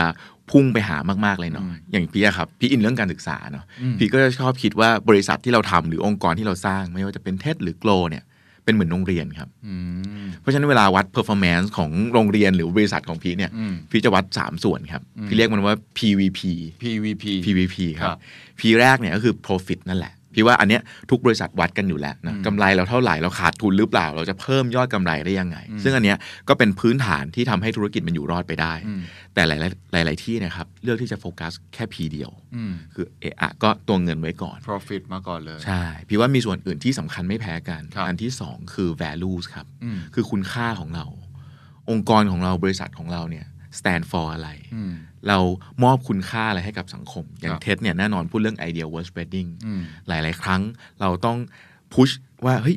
ไอเดียตอนเนี้ยมัน worth spreading พอหรือยังวะอืมมันเจ๋งพอหรือยัง มันอันทำให้คนแบบตบหน้าเรารู้สึกว่าเฮ้ยมาพื้นที่ตรงเนี้ยคุ้มค่าหรือยังอืมอันนี้คือ value ที่เราต้องมอบให้กับทั้งผู้ฟังของเราหรือว่าลูกค้าของเรา ซึ่งอันเนี้ยต้องกลับมา reflect เรื่อยๆ ไม่ใช่แค่การขายของหรือว่าคิดแค่เรื่องกำไรขาดทุนอย่างเดียวอืมนะครับ อย่างโกลก็เช่นกัน โกลบอกว่าเฮ้ยเราเชื่อว่าสตอรี่เนี่ยจะสามารถสร้างการเปลี่ยนแปลงในสังคมได้ เพราะฉะนั้นก็จะมีงานบางงานครับที่เป็นงานที่เน้น profit แต่งานบางงานที่เราเชื่อว่าเฮ้ยงานเนี้ยมันมี value มันมีความสำคัญมาก อย่างเช่นงานประเด็นเรื่องการศึกษา อย่างเช่นอะไรหลายคนอาจจะเคยเห็นแคมเปญ limited education ขนมปังเนยสดอย่างเงี้ยอ่าอ่าก็เป็นแคมเปญที่เรารู้สึกว่าเฮ้ยของกำไรมันไม่ได้ after มาก you มายใช่ไหมอ่ามันจริงมันคือขนมปังเนยสดใช่ อร่อยมากใช่แต่ว่าเราใช้ชื่อว่าเนยสดใช่ก็ให้คือเขียนผิดเหมือนเด็กสะกดผิดใช่อันนี้ก็จะเป็นการบอกเล่าปัญหาเรื่องเด็กไทยที่อ่านไม่ออกเขียนไม่ได้อืมยังมีก็เด็กที่ยังมียังไม่ได้เข้าถึงการศึกษาอเยยู่อะมากครับครับ เยอะมากก็เราก็จะเห็นเนี่ยบาร์บีคิวพาซาที่เขียนผิดเมื่อปีก่อนนะอืมอืมปีนี้ก็มีศิลปินเข้ามาร่วมช่วยกันมากครับมายอย่างโปรเจกต์เหล่านี้หรือโปรเจกต์อื่นๆที่เราไปช่วยเรื่องสิ่งแวดล้อมสังคมคอร์รัปชันต่าง ๆ เนี่ยอืมบางโปรเจกต์อาจจะไม่ได้กำไรมาก แต่มันทำให้ทีมเนี่ยครับรู้สึกว่าเฮ้ย นี่คือโปรเจกต์ที่เราเข้ามาบริษัทเนี่ยเพื่อทำสิ่งนี้อืมเพื่อสร้างเรื่องสร้าง value สร้าง value บางอย่างครับนะครับแล้วอันสุดท้ายครับพอเป็นโรงเรียนเนาะถึงแม้มันจะมีกำไรครับเก็บตังค่าเทอมได้อืมมี value ส่งความความรู้ได้ แต่ถ้าคนเนี่ยครับสุดท้าย P- P ตัวสุดท้ายเนี่ยคือเรื่อง people ครับพี่ว่าถ้าคนไม่ได้ learning ไม่ได้เติบโตอืมหรือวันหนึ่งที่เขาออกจากบริษัทหรือออกจากทีมเราไปเนี่ย พี่อยากให้เขาพูดได้เต็มปากว่าเขาได้เรียนรู้อะไรบางอย่างอืมจากการมาอยู่กับองค์กรเราอืมเพราะฉะนั้นพี่ว่า PVP เนี่ยทั้ง profit สำคัญเนาะครับ value ก็สำคัญแล้ว people's learning อืมอันเนี้ยก็เป็นอีกส่วนที่สำคัญมากครับสามอย่างนี้ก่อนที่จะเริ่มสื่อสารอะไร คนที่เป็นผู้บริหารหรือเป็นผู้นำทีมอืมควรจะตั้งเป้าอิงกับสามอย่างนี้ก่อนอืมถูกไหมฮะ PVP ใช่ไม่ใช่นั้นการสื่อสารออกมาก็อาจจะไม่มีเป้าหมายที่ชัดเจน ใช่ บางครั้งเราสื่อสารพูดแต่เรื่องตัวเลขอืมแต่ไม่ใช่ทุกคนที่จะอินกับเรื่องตัวเลขเนาะอ่าพี่เคนก็รู้หรือว่า บางคนพูดเรื่อง value อย่างเดียวเลย แต่ว่าเฮ้ยตัวเลขปีเนี้ยจะไม่รอดแล้วนะ จะมาโอ้โหแบบสตาร์ทวิดวายกันอย่างเดียวก็ไม่ได้ครับใช่ไหมครับและสุดท้ายแล้วสิ่งที่เราตั้งเป้าทั้งหมดเนี่ยมันจะรีเฟล็กว่าองค์กรเราอะเป็นองค์กรแบบไหนอืมซึ่งพี่ว่าถ้าเกิดผู้นำทุกคนตั้งเป้าตรงนี้ชัดเจนก่อนเนี่ยการสื่อสารหลังจากนั้นเนี่ยมันจะทั้งเลือกคนที่ถูกต้องครับเอ่อ ใครในที่อยู่ในช่วงคริสิสเนี่ยเราอยากให้เขาแก้ปัญหาด้วยวิธีแบบไหน อยากให้เขาโฟกัสที่อะไรอืมมันก็จะเหมาะกับสถานการณ์นั้นๆครับอืมเพราะฉะนั้นจุดเริ่มต้นก็คือตั้งเป้าก่อนใช่ PVP ใช่หลังจากนั้นอะผมว่าแต่ละท่านลองไปคิดเอาเองว่าอืม PVP ของแต่ละท่านคืออะไรครับนะครับแล้วการสื่อสารพอจะเริ่มต้นเนี่ยต้องคิดอะไรต่อฮะหลังจากมีอืมเป้าหมายแล้วสำหรับพี่เนี่ยครับเวลา curate speaker ครับพี่จะทำอย่างหนึ่งเหมือนกันครับ คือให้ KFC เขาครับอื มอ่ามีอีกแล้วมีตัวย่ออีกแล้ว เมื่อกี้เหรอฮะ PVP นะอันนี้มีอ๋อนึกว่าให้ไก่จริงๆเออไม่ได้ให้ไก่ครับโอ้เสียดายจังทุกๆสปีกเกอร์เลยครับ จริง ๆ พอเรามีหน้าที่ช่วยเขาเล่าเรื่องเนาะไม่ว่าจะเป็นเนี่ยสปีกเกอร์ที่เราเคยเห็นในเท็ดทอกันพี่เตาบรรยงอืมเอ่อพี่บีอริยะครับหรือว่าพี่ป๋อมแปมที่เป็นนักพูดทุกคนพูดเก่งอยู่แล้วครับอืมแต่พอสิ่งที่เราต้องสื่อสารเนี่ยเราต้องยอมรับว่าในยุคเนี่ยคนเรามีความสนใจจำกัดครับนะ attention span ลดอืมนะครับแล้วคนเราเนี่ย ต้องการอะไรที่ชัดเจนเคี้ยวง่ายอืมนะยิ่งในยุคนี้ใช่หน้าที่ของ KFC ครับ คือ 3 อย่างครับครับคือให้ key message อืมถ้าหนึ่งประโยคที่จะให้คนในองค์กรเราจำได้คืออะไร ต้องมีต้องมีนะครับสิ่ทุกที่จะเรื่องในโลกสามารถมี key message เดียวได้ ใช่ใช่ไหมใช่ไม่มีเรื่องไหนที่ไม่มี key message ใช่พี่ว่ามันต้องมันต้องทำความคิดกับมันทำความเข้าใจกับมันนะครับ แล้วพอรู้ key message อะเฮ้ยเนี่ยแหละคือประเด็นที่ฉันอยากสื่อสาร ฉันครับอยากคุยกับคนในทีมฉันอืมฉันอยากคุยกับลูกค้าของฉัน อันที่สองคือ fill your story ครับอืมพี่ชอบเปรียบเหมือนก้างปลาครับอืม key message เนี่ยเหมือนกระดูกสันหลังอ๋อของกระดูกเส้นหลักของปลาเนี่ยครับเราหาเจอแล้วอ่าหาเจอแล้วว่าครับแก่นกระดูกสันสันหลังของมันคืออะไร เราเอา story เข้ามาเติมเป็นเหมือนก้างปลาย่อยๆอ่าเข้ามาเติมว่าเฮ้ยเรื่องไหนเนี่ยหลายๆครั้งครับผู้บริหารหลายท่านที่พี่มีโอกาสเข้าไปช่วย train ช่วยโค้ชหรือว่าช่วย curate speech ของเขาเวลาอืที่มต้องพูด speech สำคัญเนี่ย หลายหลายๆคน พอไม่มี key message ปุ๊บก็พูดสเปะสปะนิดนึงครับมีแต่ก้างปลาเออมีแต่มีแต่น้ำบ้างก้างอืมปลาบ้างเรื่องนี้ ฉันอินเรื่องนี้ฉันอยากเล่าเรื่องนี้ไปเจอมา แต่ว่าลืมคิดว่าเฮ้ยแก่นจริง ๆ ของมันเนี่ยคืออะไรก็คือคนฟังไปก็สนุกดี แต่ไม่รู้ว่าต้องการจะบอกอะไรฉันกันแน่อืมใช่ครับซึ่งการเลือก story เหล่าเนี้ยมันก็มีโอ้โหจริงๆถ้าเล่านี่ยาวได้อีกเป็นครับวันเลยครับองค์ประกอบแบบไหนบ้างที่เอามาเล่าเนาะ บางทีเอาเรื่อง personal ของตัวเองมาเล่าก็ได้อืมบางทีเอาเทรนด์ต่างๆ มาเล่าก็ได้อืมบางทีเอาเรื่องราวที่เป็นแบบเกร็ดความรู้ต่างๆเนี่ยอย่างที่พี่เคนพยายามหยิบมาเล่าต่างๆครัก็สามารถเอามาเล่าได้เหมือนกัน อันนี้ครับก็อยู่ที่เอ่อวิธีการทำการบ้านของแต่ละคนแหละครับแล้วพอมี key message แล้ว เราเติม story เข้าไปแล้วเนาะตัวสุดท้าย C สุดท้ายครับเรามี KF แล้วนะ C สุดท้ายคือ call to action ครับอืมหลายๆครั้งเนี่ยในหลาย ๆ การประชุมในหลาย ๆ การสื่อสารในทาวน์ฮอลเนาะเราสื่อสารไปแล้วก็ สื่อสารแล้วก็จบอืมอยากให้ทุกคนมีความคิดสร้างสรรค์ครับ อืมแล้วก็จบไปแบบเนี้ยแล้วตกลงจะให้ฉันทำอะไรล่ะเออแล้วใช่ไหมฉันต้องทำอะไร เราสามารถแตกเป็น call to action ที่ชัดเจนและเขาสามารถหยิบไปใช้ได้หรือเปล่าอืมอันเนี้ยพี่ว่าเป็นองค์ประกอบสำคัญแล้วกันครับครับ ในการสื่อสารที่อยากให้ทุกคนลองคิดดูครับว่า ในการพูดแต่ละครั้ง ในครับการทำ presentation แต่ละครั้งเนี่ยอืมเรามีองค์ประกอบเหล่าเนี้ยหรือยังอืมถามตัวเองว่าหรือว่าถ้าเกิดเติมแล้วเนี่ยสามอย่างนี้มีพร้อมหรือยังซึ่ง key message ควรจะมาก่อนอืมอันนี้คิดให้ได้ก่อน ซึ่งบางคนเนี่ยไม่มีก้างปลาอืมแต่มัวไปมีเนี่ยพวกเอ่อก้างย่อยๆเต็มไปหมดเลยอ่าไม่มีกระดูกสันหลังของปลาใช่ก็ทำให้สะเปะสะปะ ในขณะที่บางคนมีแต่กระดูกสันหลัง แต่ไม่มีเรื่องเล่าที่ดีใช่มันก็อาจจะไม่ขาดเสน่ห์เออไม่มีความสนุกน่าเบื่อได้ ก็ต้องผสมผสานกันใช่ครับ KFC ครับไก่ทอดโอเคอ่าหยิบไปใช้ได้ แล้วก็ต้องมี call to action ผมว่าสำคัญนะ เพราะหลายครั้งเนี่ย เอ่อเวลาผม town hall เองอะเราก็จะถามเสมอว่า จบการพูดครั้งเนี้ย เราต้องการให้คนทำอะไร อืม แล้วเราพูดปิดด้วยประโยคนั้นหรือเปล่า หรือว่ามันสร้างการเปลี่ยนแปลงให้เขาต้องการไปเปลี่ยนหรือเปล่า อืม ไม่งั้นก็ไม่เกิดประสิทธิภาพนะไม่รู้จะพูดทำไมเสียเวลาเหมือนกันนะ ใช่ถ้าเขาไม่เกิด ใช่ call to action ใช่ ฉะนั้น KFC ก็เอาไปใช้ได้เลยนะ ผมว่าดีมากครับ นั่นแหละครับ แล้วถ้าเกิดว่านอกเหนือจาก KFC แล้วมีวิธีการสื่อสารอื่นๆไหมครับ เช่น ผมว่า ตอนนี้องค์กรก็มีความสับสนพอสมควรเนาะอืมในช่วงวิกฤตเนี่ยมันต้องสื่อสารยังไง หรือว่าในการประชุมพี่มีคำแนะนำยังไงอืมสื่อสารในทุกมิติในขององค์กรลองยกตัวอย่างสักสองสามมิติก็ได้ครับที่อืมพอที่จะเป็นประโยชน์กับคนได้ อย่างมุมหนึ่งที่พี่ว่าสำคัญมากแล้วผู้บริหารหลายคนละเลยครับ คือเรื่อง meetingอืมอืม หน้าที่หลักๆ ของผู้บริหารจริงๆแล้วพี่รู้สึกว่าคือการ bring the best out of people เนี่ยคือดึงศักยภาพของคนอืมมาให้ได้มากที่สุดอ่าตูต้อง empower เขาใช่ไหมอืมเพราะฉะนั้นพี่ว่าช่องทางที่ดีที่สุดคือในการประชุมครับ อืมก็จริงนะเนาะเพราะว่าสิ่งที่เกิดขึ้นในการประชุมเนี่ยภาพถ้าภาพขององค์กรที่อาจจะคอนเซอร์ t ทีฟหน่อยเนาะเราก็จะเห็นการประชุมแบบ top down ครับนะมาฟังรายงานแล้วก็ตัดสินใจอืมบางทีก็ หัวหน้าก็กล้าพูดอยู่คนเดียว น้องๆ ก็เงียบหรือว่าอืมจดประชุมกันไปนะครับพี่ว่าบรรยากาศในการประชุมทั้งของโกลหรือของเท็ดเองอย่างเท็ดเนี่ยต้องบอกว่าเป็นโจทย์ที่ท้าทายมากอืมเพราะว่าวัยต่างกันเยอะมากเอ่อมีทั้งน้องๆที่เพิ่งจบใหม่ มีทั้งพี่ๆแบบแบบพี่อ๋องอย่างเงี้ยอืมเป็นอดีตบกขอพี่งอ๋องวุฒิชัยอ่าพี่อ๋องวุฒิชัยเนี่ยเป็นอดีตบกแบบ GM เอกสารใหญ่ครับ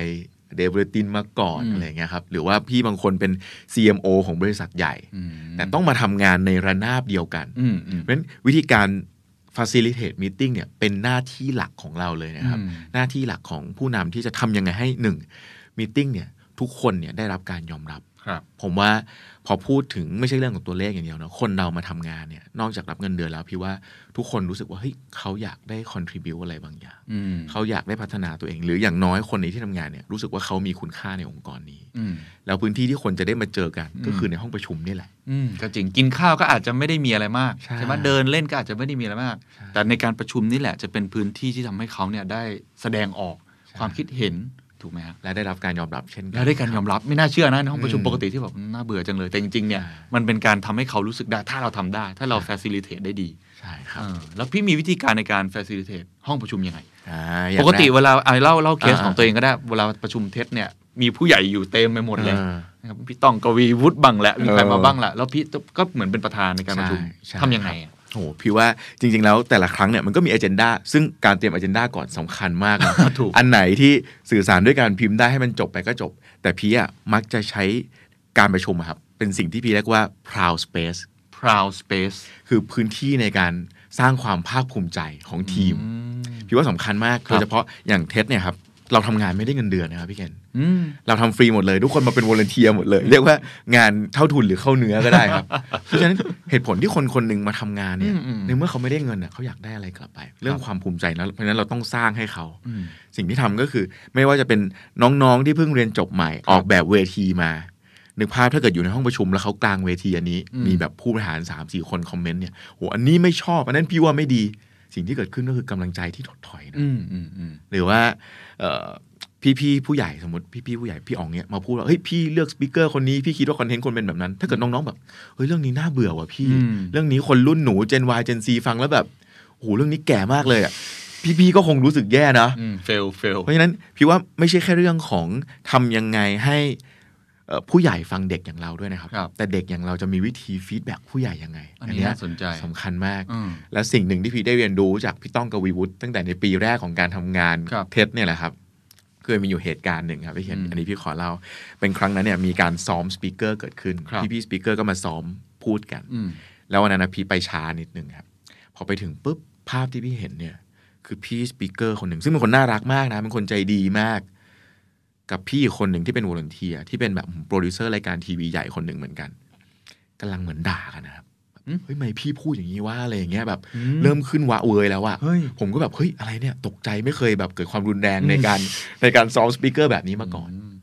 ก็พอไปคุยก็อ๋อเรื่องการ feedback อืมนึกภาพนะครับ สมมติพี่เคนเป็น speaker ครับเอาเรื่องส่วนตัวมาเล่าเนี่ยเตรียม KFC มาอืมเอาเรื่องคุณแม่มาเล่าอืมเอาเรื่องความแบบบาดแผลในวัยเด็กมาเล่าอืมแล้วมีคนหนึ่งมา feedback ว่าแบบ เรื่องนี้น่าเบื่อว่ะ เรื่องนี้เออผมไม่ค่อยชอบอะเรื่องนั้นไม่ดีเลย ซึ่งถ้าย้อนกลับไปดูเนาะเรามักจะเจอ conversation แบบนี้ในการประชุมอืมในองค์กรของเราพี่ต้องเลยบอกว่าเฮ้ยหลังจากนี้เราลองใช้วิธีนี้ไหมไม่แล้วตอนตอนนั้นจัดการปัญหานั้นยังไงตอนนั้นก็จับแยกกันก่อนครับจริงคือตอนนั้นเราเหรอร้อนกันมากร้อนเลยคือร้อนจริงๆร้อนจริง ๆ เลยผมไม่น่าเชื่อเนาะจงๆลยเรามาทำเรื่องเท็จเรานึกว่าแบบใช่มันจะแบบบวกบวกๆแต่จริงๆโอ้ก็คงเป็นเรื่องการที่มันธรรมดาคบธรรมดาผมเนาะว่าการทำไม่เห็นงานด้วยกันมียิ่งทีมแตกต่างเนี่ยการกระทบกระทั่งยิ่งเกิด แล้วตอนนั้นจัดการยังไง ก็พอเริ่มแยกกันปุ๊บก็เริ่มคุยแยกกับพี่ทีละคนอืมแล้วก็เริ่มทำให้เขาให้เขาเห็นว่าสุดท้ายแล้วเนี่ยทุกคนน่ะมาด้วย good intention อืมเรื่องเนี้ยเป็นเรื่องที่ผมเชื่อตลอดว่าอืมอืมยิ่งการทำงานนะทุกคนน่ะอยากให้งานออกมาดีหมดนั่นแหละ แต่ว่า how หรือวิธีการสื่อสารวิธีการ feedback แต่ละคนอาจจะไม่เหมือนกันอืมจริงเพราะฉะนั้นเป็นหน้าที่ของเราในฐานะ leader ครับที่ต้องออกแบบว่าเราจะสื่อสารเราจะมี house rule ยังไงเนาะอืมว่ามาอยู่ในบ้านหลังเนี้ยมาอยู่ในการทำงานตรงเนี้ยเราจะสื่อสารให้ทุกคนเนี่ย ภาคภูมิใจในการทำงานของตัวเอง และเรียนรู้ได้เรียนรู้และ reflect value ของเราได้ยังไงอืมพี่ต้องก็แนะนำ I like I wish model มาอ่าผมเคยได้ยินอ่าอันนี้หลาย ๆ คนก็ได้ยินแล้วก็ครับหลาย ๆ องค์กรก็หยิบปรับไปใช้ ที่นี่ก็แอบเอามาใช้เยอะเหมือนกันใช่ไหมครับเล่าให้ฟังนิดนึงมันคืออะไรบ้างอ่าอย่าง I like I wish เนี่ยครับพี่ต้องบอกว่าเขาใช้กันที่สแตนฟอร์ดอืมอืมพอเรื่องการ feedback เนี่ยถ้าพูดว่าแบบมาถึงปุ๊บ I don't like เลยอืมไอ้นั่นไม่ชอบไอ้นี่ไม่ชอบ ซึ่งเนี่ยเกิดขึ้นบ่อยมากเนาะมามาถึงเราเตรียมตัวมาอย่างดีเข้าห้องประชุมเราเสนอปึ้ง เฮ้ยพี่ว่าไม่ดีอะเราก็บางที present ไม่จบเลยด้วยซ้ำใช่ใช่ไหมไม่เอาไม่เอาละเออเราก็แบบโอ้ fail มากใช่เพราะฉะนั้นเรื่องการสร้าง culture การฟังให้จบก่อน แล้วค่อยให้ feedback ที่เป็น constructive feedback อืมที่ว่าเนี่ยสำคัญมากครับI like เนี่ยมันมีที่มาเพราะว่าสุดท้ายแล้วมนุษย์เราอะครับ feedback ไม่ว่าจะดีไม่ดีนะ เราจะเลือกฟังจากคนที่เราชอบครับ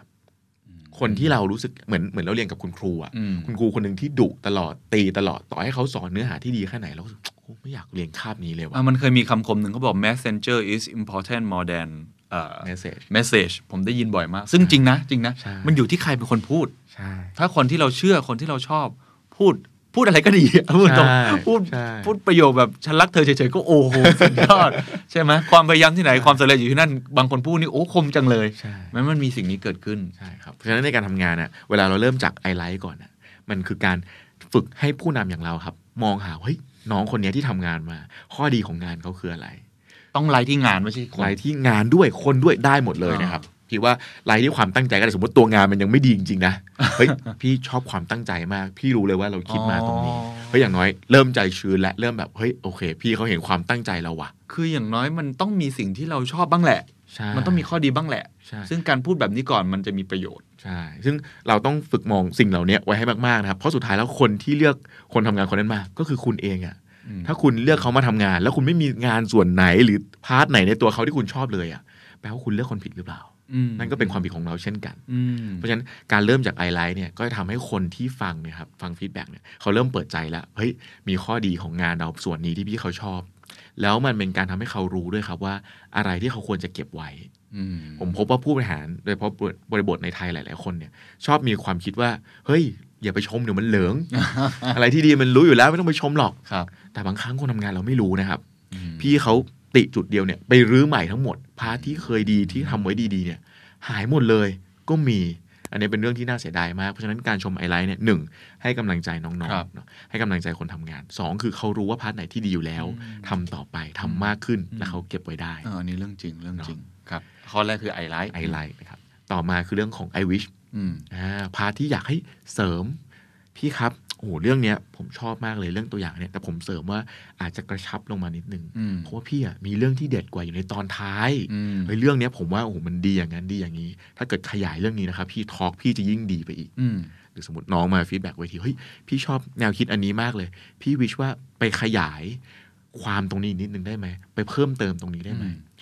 นอกจากทำให้คนฟังเห็น solution แล้วว่าฉันครับต้องไปแก้ยังไง อ๋อเออพี่เขาโยน solution มาอืมว่าฉันไปปรับตรงนี้เสริมตรงนั้นได้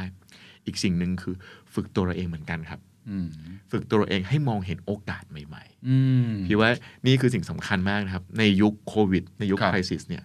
คนที่เป็นผู้บริหารมานานเราคุ้นเคยกับวิธีการเดิมอืมๆอย่างพี่ทำ TEDx ที่เป็น talk แบบออฟไลน์มาตลอดอะอืมพอต้องน้องมาถามว่าพี่โควิดว่ะอืมจัดคนมารวมกันเป็นร้อยไม่ได้ว่ะเดี๋ยวโดนจับทำไงดีอืมผมก็ตอบไม่ได้เหมือนกันนะเอาตรงๆแต่สิ่งที่เราทำได้คือเฮ้ย เราโยนความเป็นไปได้ เราโยนแนวทางคร่าวๆให้ แล้วเขาก็ไปต่อยอดตรงนั้น เพราะฉะนั้นการให้ i w i s h ครับมันจะเริ่มฝึกให้เราเห็นความเป็นไปได้ใหม่ๆ เห็นการพัฒนางานที่เดิมมันมีประมาณสักสองคะแนนเต็มสิบจะเพิ่มให้มันเป็นสามเป็นสี่ยังไงอืมไม่ใช่แค่มองว่าเอ้ยมันเป็นอยู่สองอะเพราะมันเป็นอย่างเงี้ยมันถึงสองอะไปโฟกัสที่ตัวสองเนาะครับ เพราะฉะนั้นเราโฟกัสที่ความเป็นไปได้ คนทำงานเองก็มีการต่อยอดได้ดีขึ้น เราเองก็ฝึกได้มองเห็นโอกาสใหม่อืมๆเนี่ยดีะครับเนี่ยนี่เป็นเป็นแทบจะเป็นกฎเหล็กในการทำงานกับเท็ดเนี่ยเราพยายามจะให้มันมีอ่า constructive ผม feedback ว่าเกิดผมว่าขึ้นทุกคนเอาไปใช้ได้นะคำว่าคือคำว่า I wish เนี่ยมันมันใหญ่กว่าแค่คำว่า I don't like หรือว่า I blame I อะไรสักอย่างหนึ่งอะอืมซึ่งส่วนใหญ่ในการประชุมอะเราเราจะโอเค เรามีความรู้สึกแบบนั้นแหละเป็นเรื่องปกติ แต่ทุกครั้งที่เราพูดแค่ปัญหา มันไม่มีทางออกถูกไหมเพราะฉะนั้น I wish คือเรามองเห็นทางออกด้วย ให้โซลูชันเขาด้วย ให้เขาได้เห็นว่าจริง ๆ แล้วเขาสามารถทำได้ดีกว่านี้นะ อันเนี้ยเป็นผมว่าเป็น constructive feedback นะ เราตัวเราเองที่ได้ยิน feedback แบบนี้มา เราก็รู้สึกดีว่าเราอยากจะไปทำต่อ แต่ถ้าเกิดว่าเราได้ยินแต่ปัญหาเข้ามาว่าอันนี้ไม่ดีนี่ไม่ดีนี่ไม่ดี เราไม่รู้จะไปยังไงต่อถูกไหมมันต้อง I wish ให้ดีด้วยใช่ ครับดีครับก่อนหน้าจะมี feedback กันได้ อย่าลืมนะครับว่าไม่ใช่แค่เรานะครับที่ให้ feedback น้องๆได้อืม น้องๆเองควรจะให้ feedback เราได้เช่นกันอืมอืมถูกไหมนั่นแปลว่าเราต้องฝึกฟังให้จบก่อนเนาะหลายๆครั้งแหมน้องมันยังไม่ทันจะกล้าอ้าปาก feedback เลยบรรยากาศห้องประชุมมันดูแบบน่ากลัวไปหมดเนี่ยครับเราเราลองเปิดโอกาสให้น้อง feedback เราบ้างอืมก่อนครับอืมแล้วมันจะทำให้เวลาเรา feedback เขากลับเนี่ยเขาก็เปิดใจฟังเราอืเช่นกันอืมโอเคงั้นเราต้องฟังก่อนนะโดยเฉพาะคนที่นั่งหัวโต๊ะนะฮะผมก็พยายามย้ำกับตัวเองไว้เยอะๆเหมือนกันครับเหมือนกันครับเชิญครับต่มีอีกมุมหนึ่งครับที่พี่ว่าน่าสนใจมากคือเอ่อเรียกว่าอะไร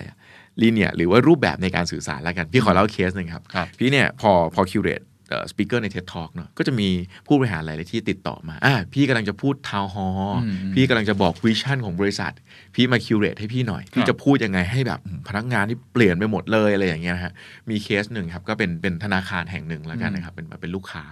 เขาก็บอกว่าเนี่ยผู้บริหารอยากให้องค์กรเปลี่ยนเป็นแบบเนี้ยอยากให้คนในทีมเห็นความเป็นไปได้ อยากให้เขามี creativity พี่มา curate ผู้บริหารให้พี่หน่อย อืมผมก็ตั้งคำถามว่าเอ้ยพี่ครับพี่เคยทำแบบเนี้ยมาบ้างหรือยังอะเขาบอกว่าเขาเคยทำแล้วนะพูดหลายครั้งแล้วเราไม่ work เลยแบบเออก็เหมือนพูดแล้วก็หายไปอืมคนไม่ get บ้างอืมอะไรอย่างเงี้ย ผมก็ตั้งคำถามว่าเอ้ยแล้วสิ่งที่พี่อยากได้คืออะไรอืมเขาบอกว่าเขาอะอยากเปลี่ยนท็อปดาว culture อืมที่เป็นคำสั่งจากบนลงล่างเนอะเขาอยากให้เป็น bottom up culture ครับเราก็ตั้งคำถามคุยกันว่าเอ๊ะ ถ้าเราอยากเปลี่ยนเป็น bottom up culture เนี่ย แต่วิธีการสื่อสารของเราอะอืมยังเป็น top down ก็คือคือผู้บริหารพูดเหมือนเดิม ทุกคนฟังเนี่ย แต่ผู้บริหารพูดให้บอกว่า bottom up หน่อยนะ แต่ตัวเองพูดอยู่ เอออืมมันก็คงจะยากเนาะอืมเราก็เลยคุยกันว่าอย่างนี้ไหมพี่ ผมทำให้ แต่ว่าผมขอไม่คิวเรตผู้บริหารนะอืมผมขอทำเวทีหนึ่งขึ้นมา แต่ว่าเวทีเนี่ย ห้ามผู้บริหารขึ้น ไปตัดริบบิ้นก็ไม่ได้ ขอให้คนที่ตัวเล็กที่สุดเท่าที่จะเล็กได้อืม เอ่อเราก็ไปขุดค้นหาคนตัวเล็กๆเหล่านี้นะครับ สร้างการมีส่วนร่วมอืมดึงคนจากองค์กรมาขุดค้น ตั้งแต่เบนซอมแล้วปัญหาขององค์กรเราคืออะไรอืมเราควรจะมีวิธีคิดในการปรับองค์กรเรายังไง แล้วมีใครที่เป็นคนที่เป็นตัวแทนของความเชื่อของไอเดียเหล่านี้ได้อืมพี่ขอเล่าเคสหนึ่งที่ไปเจอที่ประทับใจมากเขาเขาชื่อพี่นกครับเขาเนี่ยหน้าที่ของเขาเนี่ยคือรปภอืมก็คือยามรักษาความปลอดภัยนะซึ่งถ้าถ้าพูดกันในบริบทขององค์กรเนี่ย เราก็มักจะเจอว่าคน Gen Y เนี่ย เวลาทำงานอะไรที่แบบอืมต้องไปอยู่ในองค์กรใหญ่มันน่าเบื่ออมมันเป็นไซโล สักพักออกไปอยู่สตาร์ทอัพอืมทุกคนก็จะเจอปัญหาเรื่อง turnover ของ Gen Y เยอะมาครักบแต่งานที่พี่นกคนเนี้ยที่เป็นรปภคนนี้ทำเนี่ย เป็นงานที่โอ้โหถ้าถ้าผมถ้าผมมองในมุมผมก็รู้สึกว่าน่าเบื่อมากเหมือนกันอืมคือ แลกบัตรประชาชนนะครับอืมตรงอืมตรงเคาน์เตอร์ข้างล่างก่อนขึ้นตึกอะครับแลกบัตรอะไรอย่างเงี้ยซึ่งเป็นงานที่โอ้ถ้าผมฟังผมว่าโอ้พี่ทำไปได้ยังไงเนอะงานมันดูแบบซ้ำซากไม่ไม่ค่อยมี creativity เลย แล้วคนเนี้ยนะจะมาพูดเรื่องการสร้าง creativity หรือพูดเรื่อง value ขององค์กร แต่พอเราเข้าไปคุยนะครับมันมีเคสหนึ่งที่พี่นกคนเนี้ยหน้าที่ของเขาคือแลกบัตรเนอะแล้วมีครั้งหนึ่งครับที่มีพนักงานเก่าหนึ่งที่ออกไปแล้ว แล้วจะกลับขึ้นมาที่ตึก แล้วก็เหมือนจะแบบจะขอหยวนหยวนๆนะเอ้ยพี่เคยเห็นหน้ากันประจำขอขึ้นตึกหน่อยไปเอาของอืมแต่พอไม่มีบัตรเนี่ย พี่นกไม่ยอมอืมเขาก็ขึงขันว่าเฮ้ยไม่ได้ระเบียบก็คือระเบียบอืมแล้วคนเนี้ยก็ไอพนักงานคนนี้ก็แอบวิ่งกำลังจะขึ้นตึกเพื่อไปทำอะไรบางอย่างเนี่ยอืมพี่นกก็สามารถแบบวอลแล้วสุดท้ายก็ห้ามให้คนเนี้ยไม่ขึ้นตึกได้ ปกป้องข้อมูลของบริษัท อืมเรื่องนี้มันดูเล็ก ๆ มากเลยนะครับ อย่างการทำหน้าที่ของตัวเองอย่างการแลกบัตรประชาชนของคนมาขึ้นตึกอืม แต่มัน reflect สิ่งที่เป็นความเชื่ออืมหรือว่า reflect สิ่งที่เป็นหน้าที่ที่เราเรียกกันผ่านๆของอาชีพเขาอะคือรปภรปภอืมเนอะแต่หัวใจคือรักษาความปลอดภัยอืมแล้วคุณเป็น banking อะถ้าคุณทำสิ่งนี้ไม่ได้คือรักษาความปลอดภัยของลูกค้าไม่ได้อะอืมคุณจะสู้ disruption ได้ยังไงอะอืมคุณจะสู้สตาร์ทอัพเหล่านั้นได้ยังไง คุณจะอยู่รอดท่ามกลาง crisis เหล่านี้ได้ยังไง ซึ่งโอ้โหพอพี่นกขึ้นไปเล่าเรื่องเนี่ย พอมันเป็นเรื่องของคนตัวเล็กอะครับอืมทุกคนเห็นความเชื่อมโยงของตัวเอง ทุกคนเห็นว่าเฮ้ยถ้าพี่นกทำได้อะเรากลับมาตั้งคำถามกับงานเราได้ไหมว่า เราเห็น possibility ในการสร้างคุณค่าอะไรได้บ้างอืมเรามอบประสบการณ์ที่ดีขึ้น เราส่งต่อความเชื่อเนี่ยยังไงได้บ้างครับนี่คือตัวอย่างของการใช้ bottom up communication ครับอืมคือเอาเรื่องมันไม่ใช่แค่พูดอะไรด้วยเนาะแต่คือใครเป็นคนพูดอืมเราไปหาคนเหล่านี้เราให้พื้นที่เขาหรือยังอืมเรามีโอกาสให้เขาได้เล่าเรื่องหรือยังอืมเนี่ยเป็นอีกหนึ่งวิธีการคิดในการสื่อสารครับครับที่พี่ว่าในยุคคริสิสแบบเนี้ยบางทีคนที่นั่งหัวโต๊ะอาจจะไม่ใช่คนที่รู้ดีมากที่สุดแหละอ่านี่แน่นอนอาจจะไม่ใช่คนที่มีคำตอบมากที่สุดแหละคนที่ใกล้ลูกค้าอืมคนที่อยู่ เจอกับประสบการณ์การทำงานจริงๆเนี่ยคนเนี้ยคือทรัพยากรคือขุมทรัพย์อืมที่เขาถืออินไซต์ของลูกค้า เขาถือคุณค่าขององค์กรเราอยู่นะครับอืมถ้าเราให้พื้นที่เขาในการออกมาเล่าออกมาสื่อสารเนี่ยจะผมว่าจะเป็นวิธีการเปลี่ยน culture อืมแล้วก็นำองค์กรไปข้างหน้าได้อย่างได้อย่างทรงพลังครับมากงั้นถ้าใครอยากทำองค์กรให้มันมีความเป็น bottom up อืมฟังเสียงของคนตัวเล็ก ๆ เนี่ย ผู้บริหารคุณนั่นแหละ ที่อาจจะต้องลดการพูดลง ฟังๆมากรีขึ้นรีไมล์ตัวเองลงนิดนึงรีมายตัวเอง แล้วก็ไม่ใช่ว่าเห็นแย้งไปทั้งหมด รับฟังคนอื่นมากขึ้น แล้วก็อาจจะให้ไฟไปส่องกับคนอื่นๆแล้วมันก็จะรีเฟกกลับมานะว่าความรู้สึกของพนักงานแต่ละคนเนี่ย อาจจะมีมุมที่เราไม่เคยได้ยินก็ได้อืมแล้วก็อาจจะไปสร้างประโยชน์ สร้างแรงบันดาลใจกับคนอื่นได้อืมย้อนกลับมาครับ I like I wish แล้วมีอะไรต่อไหมครับโอ้ถ้าอีกเทคนิคหนึ่งครับที่ที่พี่ว่าใช้ได้ค่อนข้างเวิร์กมาก ๆ คือเทคนิคที่เรียกว่า analogy อืมอ่าคือการเปรียบสิ่งหนึ่งว่าเหมือนกับอีกสิ่งหนึ่งอืมโดยที่ไม่ได้พูดเรื่องนั้นตรงๆอะอย่างเช่น พี่ว่ามีมีหลาย business case มากครับ ที่ใช้ analogy ในการพูด vision หรือพูด direction ขององค์กร อย่างเช่น Netflix ครับเขาบอกว่าคู่แข่งของเขาเนี่ย ไม่ใช่ HBO อืมไม่ใช่ Disney Plus นะครับ แต่คือเวลาในการนอนอ่าใช่ของช่ผู้ใช้งานของเขาคุณใช่ไหมรีทัสติ้งพูดใช่ไหมประครับโยคนี้ ซึ่งผมว่ามันชัดมากเลยนะอืมนี่คือเหตุผลที่เขามีไอ้สคริปต์อินโทรที่เวลาแบบจบซีรีส์แล้วอะ แล้วแบบโอ้โหไม่ทันจะลุกไปฉี่เลยอะห้าวิก็ไปตอนต่อไปแล้วอะใช่ใช่เพราะฉะนั้นพอเขาพูดว่าศัตรูของเขาหรือว่าเป้าหมายของเขาคือสร้าง customer experience ที่ดีที่สุดครับจนแบบโอ้เราเราสละเวลานอนเราเพื่ออยู่กับ Netflix อะอืมมันทำให้คนทั้งองค์กรเห็นภาพชัดมากว่าเรากำลังมุ่งหน้าไปทางไหนอืมหรือว่า Howard Schultz ของ Starbucks เองครับก็ชัดเจนเหมือนกันว่า Starbucks เนี่ยแม้จะขายกาแฟ แต่เป้าหมายของเราไม่ใช่การเป็นร้านกาแฟที่ดีที่ที่ขายกาแฟอร่อยที่สุดอืม แต่เราต้องการเป็น third place อืมอืม third place คืออะไรครับก็คือบ้านครับที่ทำงาน Starbucks อืมมันเขาเห็นต้อภางพการเออทำให้ Starbucks เป็นบ้านหลังที่สามอะที่คนครับสบายใจที่จะมาอยู่อะครับทำยังไงก็ได้อืม experience เพราะฉะนั้นจะไม่มีการไล่ไล่คนที่มานั่งเสียบปลั๊กนานๆครับเพราะเหมือนบ้านนี่เอาบ้านจะนั่งนานแค่ไหนก็ได้อืมจะชวนเพื่อนมาคุยก็ได้ เนี่ยคือการตั้งเป้าหมายให้ชัดครับ ถ้าอืมเขาตั้งเหล่านี้ ซึ่งมันบางทีมันดู abstract นะบางทีมันเอ้ยขายกาแฟก็ขายกาแฟอะไรคือบ้านหลังที่สามอืมแต่บางทีการใช้ analogy แบบเนี้ยครับมันทำให้คนเห็นภาพเดียวกันอืมแล้วก็ relate ตัวเองกับสิ่งนี้ได้ แล้วมันง่าย ไม่ต้องมาอธิบายเป็น vision อะไรแบบงงใช่ๆผมว่าคนหนึ่งที่เก่งมากคือสตีฟจ็อบส์อ่าสตีฟจ็อบส์นี่จำได้ keynote ครั้งหนึ่งหยิบเอ่อ MacBook Air อ่าออกมาจากซองเอกสาร จบเลยว่า มันแบนมากใช่มันมันเบามาก คือถ้าเกิดเขามาตั้งแล้วเขาพูดไป เราก็อาจจะรู้สึกได้นะ ว่ามันเท่ มันอะไร แต่อาจจะไม่ได้รู้สึกมาก อันนี้ก็เป็นอีกเทคนิคหนึ่งที่ที่ผู้บริหารหรือว่าทุกคนในองค์กรสามารถนำมาใช้ได้อืมนะครับ ผมมี exercise สั้นๆครับครับ อันนี้อยากอยากอยากชวนพี่เคนเล่นด้วยละกัครันบถ้าสมมติให้พี่เคนคิด analogy นะ สมมติอะเรื่องอื่นก่อนก็ได้ ถ้าเปรียบชีวิตรักของพี่เคนอ่ากับอะไรสักอย่างหนึ่งกับตายละอาหาร กับเอ่อกีฬาหรือครับกับเอ่อสัตว์ก็ได้ครับ อะไรดีอืมอะไรอะไรก็ได้ที่พี่เคนดึงออกชีวิตรักของพี่ โอ้โหชีวิตเป็นรัเป็นแบบหรอนกเงือกไหมครับพี่แบบว่าอยู่คู่กันรักกันจนวันตายอะไรอย่างเงี้ยหรือว่าเป็นเป็นแบบไหนดีใครคิดตอนนี้เหรอยากเลยอันนะนี้เนี่ยคุณผู้ฟังอาจจะลองลองคิดไปด้วยนะครับอ่าชีวิตรักของคุณเปรียบเหมือนอะไร เป็นแบบต้มยำหรือเปล่าะเป็นกะเพราเป็นกะเพราอะทำไมครับทำไมเป็นคกะรับเพรากินได้ทุกวันไม่มีเบื่ออืมโอ้ ดีใจแทนดีใจแทนนะครับแหมแต่ว่าบางบางวันก็เบื่อ แต่ก็ต้องกินอ่าเป็นสิ่งที่อยู่ในทุก ๆ ชีวิตประจำวันของชีวิตเราเป็นเป็นเป็นคู่คิด แล้วก็เอ่อมีความเผ็ดร้อนบ้างอ่าพอแล้วพอแล้วเกิดพี่เคนเกิดนะฮะอะงั้นผมถามต่อ แล้วบทบาทหน้าที่ของพี่เคนในเดครัอะบสแตนดาร์ดอืมถ้าให้เปรียบ analogy เป็นอะไรสักอย่างหนึ่งหน้าที่ของพี่ใช่ไหมอืมเป็นอาหารเป็นสิ่งของ เป็นเอ่อตำแหน่งในทีมกีฬา อืม เป็นกองหน้าไหมหรือเป็นโกหรือหรือว่าเป็นอะไรดี อืม คิดก่อนนะ ถ้าคิดก็น่าจะเป็น ผมว่าไม่กัปตันเรือก็หางเสืออมของเรือ เพราะอะไรครับ คือยานไม่ใช่ยานเรือลำนี้ มันก็ก็เหมือนกับบริษัท Standard เนาะแล้วก็มีคนจำนวนมากมาย ที่กำลังพายเรืออยู่ นะครับเป็นเรือแบบอาจจะเป็นโจรสลัดก็ได้มั้งเรือลำเล็ก ๆ หน่อยเออแล้วก็มีมีเป้าหมายที่ชัดเจนที่จะไปถึงฝั่งตรงนี้ตรงนั้นเป็นเรือที่คล่องแคล่วหน่อยลำไม่ได้ใหญ่ไม่ได้เก่าใหม่ แต่ว่าก็ประสบการณ์น้อยอืมนะครับแต่ว่าทุกคนก็พยายามช่วยกันพายเรือ ทีนี้หน้าที่ของของพี่เองหลักๆ เนี่ย ถ้าเอาจะเปรียบเทียบก็มีอยู่สองอย่างอย่างที่หนึ่งก็คือ พยายามมองว่ามีพายุเปล่าวะมีพายุเข้ามาไหมอืมมีฉลามไหม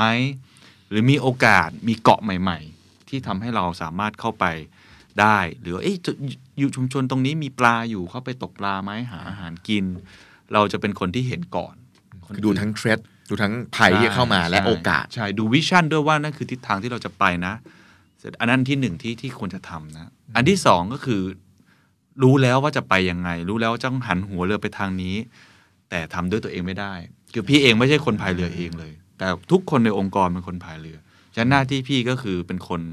บอกให้ทุกคนเนี่ยพายเรือให้เต็มที่ในศักยภาพของตัวเองทำหน้าที่บางคนอาจจะเป็นนายท้าย บางคนอาจจะอยู่ด้านหน้า บางคนอาจจะอยู่บนเสากระโดงเรือก็ก็ว่ากันไปเนาะบางคนอาจจะใส่เอ่อมีเรือชูชีพออกไปหาอะไรใหม่ ๆ แต่ว่าทุกคนจะต้องมองเป้าหมายเดียวกัน แล้วพี่ก็เป็นคนที่อาจจะเดินตรวจว่าเออเป็นยังไงเขามีปัญหาอะไรไหม พายเต็มที่ไหม แล้วก็ดูไอ้ยคนนี้มันเริ่มเอาเท้าลาน้ำแล้วต้องต้องต้องต้องหน่อยหรือคนนี้พายแล้วมันมันผิดนะอ่ามัมันผิดผิดทิศทางเราเขาไม่ได้ทำอะไรผิดนะเขาอืมพายเต็มที่แต่ว่ามันอาจจะผิดทิศทางเราอืมเรือมันก็วนอยู่ในอ่างอะบางทีอ่าก็คิดว่าถ้าเปรียบก็น่าจะเป็นอย่างนี้ประมาณนี้โอ้เห็นภาพเลยนะครับครับ เห็นภาพเลยเนี่ยคำถามเนี้ยอยากให้ลองตั้งคำถามกับตัวเองเหมือนกันครับอืมว่า เราอยู่ในเอ่อ บริบทแบบไหนนะอืมถ้าให้เปรียบเราเป็นอะไรสักอย่างหนึ่งครับเป็นใครสักคนหนึ่งอืมเราเปรียบได้กับอะไร ดีนะ และอีกดีคำถามที่อยากให้ถามต่อครับครับคือลองถามคำถามเดียวกันนะอืมว่าหน้าที่ของคุณในบริษัทเนี่ยคืออะไร ลองถามคำถามเนี้ยกับคนในทีมของคุณดูครับอืมอืมอืมบางครั้งเนี่ยเราเห็นน้องๆว่าโอ้โห น้องคนนี้หรือพี่คนนี้ที่แบบโอ้โหอายุมากแล้วครับไม่ค่อยมีไฟเลยอืมไม่ค่อยคิดอะไรใหม่ ๆ เลย บางทีเขาอาจจะอยู่ไม่ถูกที่หรือเปล่าอืมบางทีเราอะถามตรงๆแล้วอะคุณคิดว่าคุณมอบอะไรให้กับบริษัทครับโอ้โหอืมเราเราเราก็กลัวนะ ถ้ามาอืมถ้ามีใช่หัวหน้ามาถามเราแบบเนี้ยใช่แต่ถ้าเกิดลองพูดอ้อมๆให้เขาเปรียบเปรยให้เขา reflect ผ่านอะไรบางอย่างเนี่ยอืมมันจะทำให้เขาเนี่ยเริ่มตกตะกอนกับตัวเองและเห็นคุณค่าตัวเองได้ชัดขึ้นอืมพี่มีเคสหนึ่งครับตอนนั้นเนี่ยพี่ไปจัดเวิร์กช็อปให้กับองค์กรหนึ่งก็เป็นพี่คนหนึ่งเอ่อผู้ใหญ่แล้วแหละห้าสิบกว่าหกสิบกว่าแล้วแหละ พี่คนเนี้ยเป็นแผนกบัญชีอืมเขาเดินเข้ามาก็เงียบเงียบๆไม่คุยกับใครแบบว่า introvert สุด ๆ พี่ก็ไปก็เข้าไปคุยว่าพี่ครับเป็นยังไงทำไมถึงมาอืมก็ไปจ๊อกแจ๊กตามภาษาพี่เนี่ยนะฮะเขาก็บอกว่าเออจริงๆพี่ไม่ได้อยากมาเรียนหรอกพี่เนี่ยอ้าวผมก็อ้าวพี่ไม่อยากมาเรียนหรอกครับ พี่ก็บอกคนตรงๆเลยเนาะเจ้านายพี่อืมชี้หน้าด่าบอกพี่ว่ามึงอะพูดไม่รู้เรื่องอืมไปเรียนซะไปอืมโอ้โหแล้วเขาก็มาด้วยความรู้สึกแบบกลัวโอ้ กังวลโดนบังคับมาอืมแบบเขาแล้วก็รู้สึกตัวเองแบบต่ำต้อยอืมอะไรเงี้ยแต่ผมก็ถามว่าเฮ้ยเป็นยังไงพี่เป็นยังไงเขาบอกว่า พี่อะอยู่ฝ่ายบัญชี คนในบริษัทอะมองพี่เป็นตัวร้าย ผมก็เฮ้ยเกิดอะไรขึ้นพี่เล่าให้ฟังหน่อยเขาบอกว่าก็รู้สึกกดตัวเองกดตัวเองแล้วก็ฝ่อลงเรื่อยๆ แม้จะทำงานงานด้านบัญชีเนี่ยผมเชื่อว่าเขาแบบดูตัวเลขอะไรต่างๆ ได้เป๊ะมากครับ สิ่งที่เกิดขึ้นในเวิร์กช็อปวันนั้นเนี่ยผมก็ให้เขาลองทำ analogy exercise อันนี้แหละครับอืมให้เขาลองเออพี่ลองเปรียบตัวเองเป็นอะไร แล้วตอนท้ายเนี่ยผมมีทำเป็นเหมือนแบบ mini talk อะอืมแล้วก็เลือกคนคนประมาณนี้แหละคนที่แบบเฮ้ยบางคนยังพูดไม่เก่งผมอยากดันคนแบบเนี้ยอืมให้ลองขึ้นพูดดูอืมแล้วเขาเปิด talk ด้วยยังไงรู้ไหมครับพี่เกมส์เขาเปิดขึ้นมาจากพี่ที่แบบขี้อายขี้อายนะครับเปิด talk มาเขาเปิดสไลด์ก่อนใครรู้จักนักบอลคนนี้คนนี้บ้างครับอืมเปิดรูปเมสซี่คนก็ตอบโอ้โหอ่าเมสซี่ใครอ่ารู้จักคนนี้บ้างครับโรนัลโดอ่าแล้วเขาก็ไล่ภาพนักบอลไปหลายๆคน แล้วไปคนสุดท้าย ใครรู้จักคนนี้บ้างครับ อืม ไม่มีใครตอบได้ เขาบอกว่า คนเนี้ยครับ ไม่มีใครรู้จักหรอกครับ อืม ผมก็ไม่รู้จักเขาเหมือนกัน เพราะอะไรรู้ไหมครับ อืม เขาเป็นกองหลัง อืม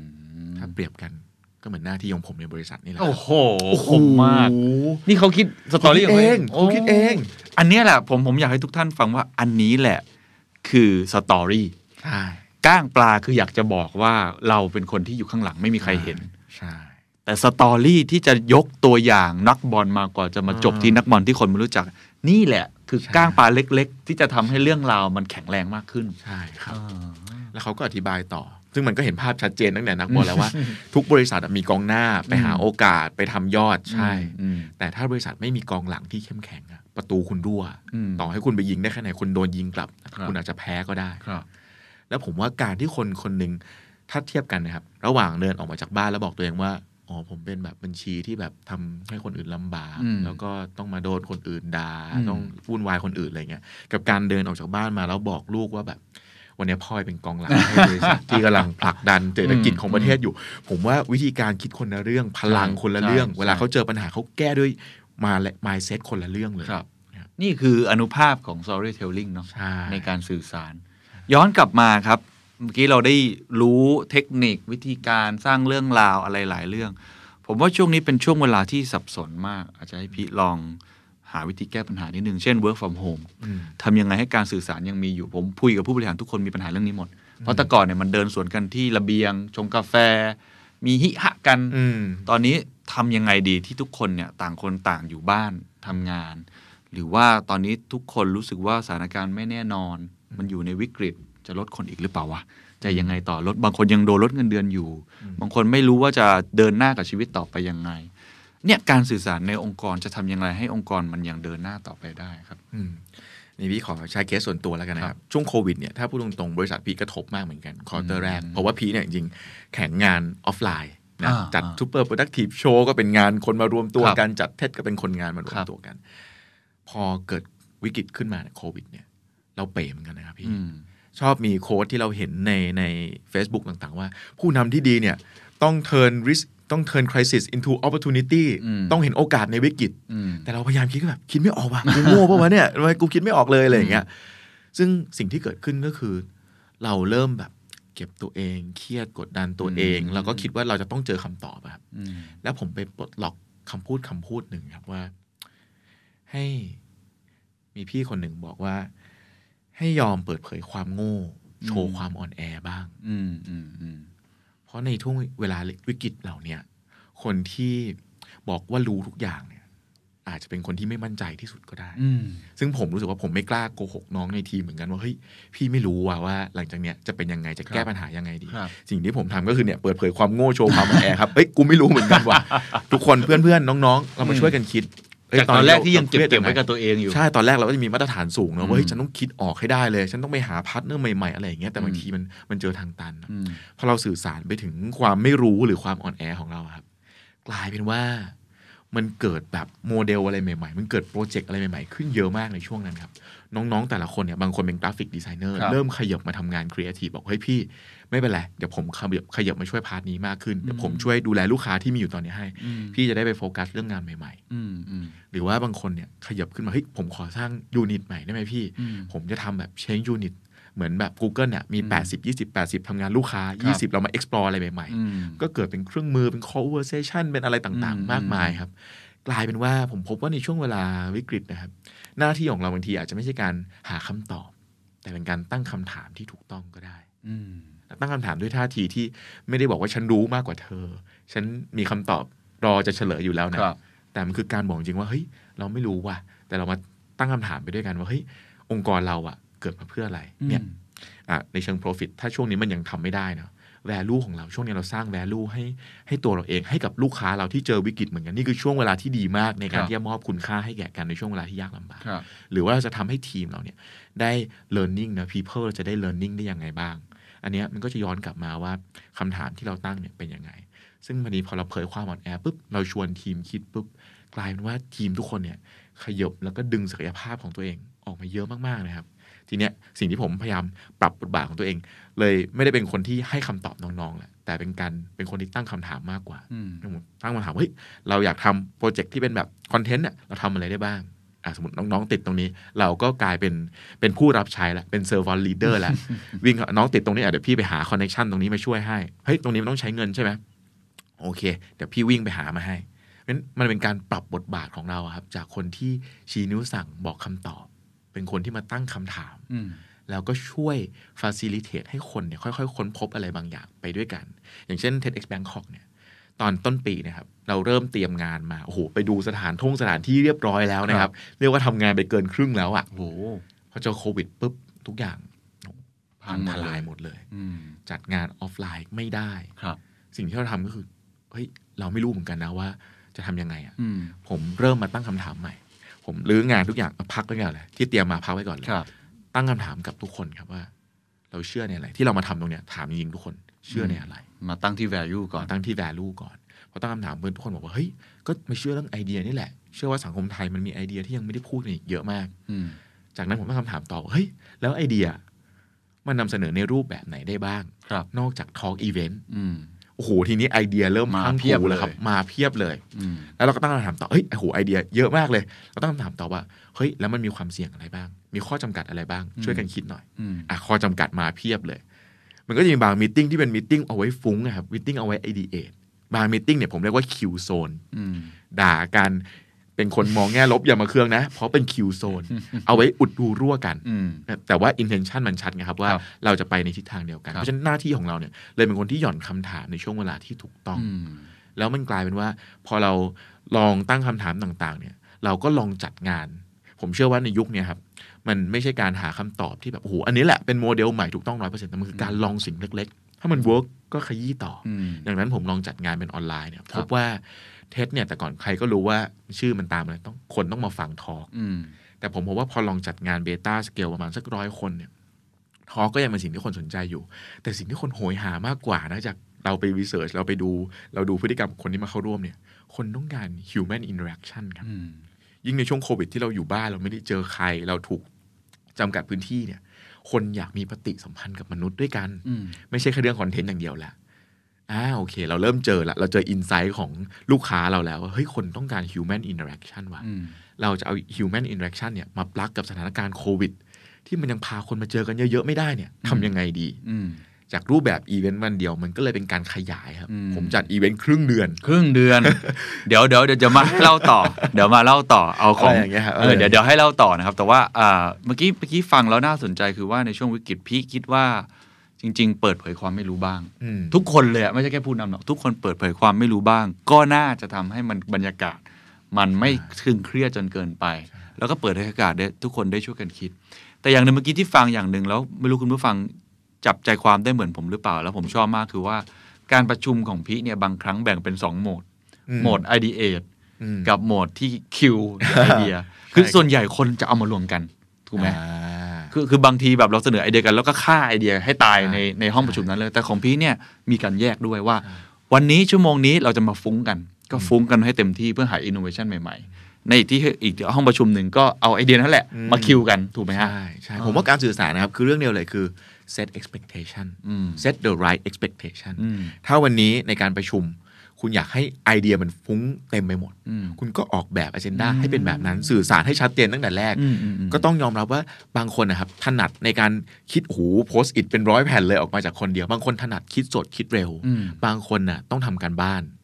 เพ ราะฉะนั้นเราบอก agenda เราเนี่ยให้เขาก่อนได้ไหมอ่าบางคนเป็น introvert เนอะครับไม่สามารถแบบคิดฟุ้งเยอะได้ในช่วงเวลาที่จำกัด ให้เวลาเขาไปทำการบ้านก่อนอ๋อแล้วเวลาประชุมอะเขาก็จะได้มีโอกาสขยายอืมไอเดียของเขาเหมือนกัน เพราะฉะนั้นผมว่าหน้าที่ของผู้นำเวลา facilitate meeting หรือ set expectation นะครับ ไม่ใช่การบอกว่า what อืมแต่คือการดูว่า how ด้วยอืมว่าเฮ้ยเราจะ bring the best จาก people ของเราเนี่ย แต่ละคนน่ะเขาจะ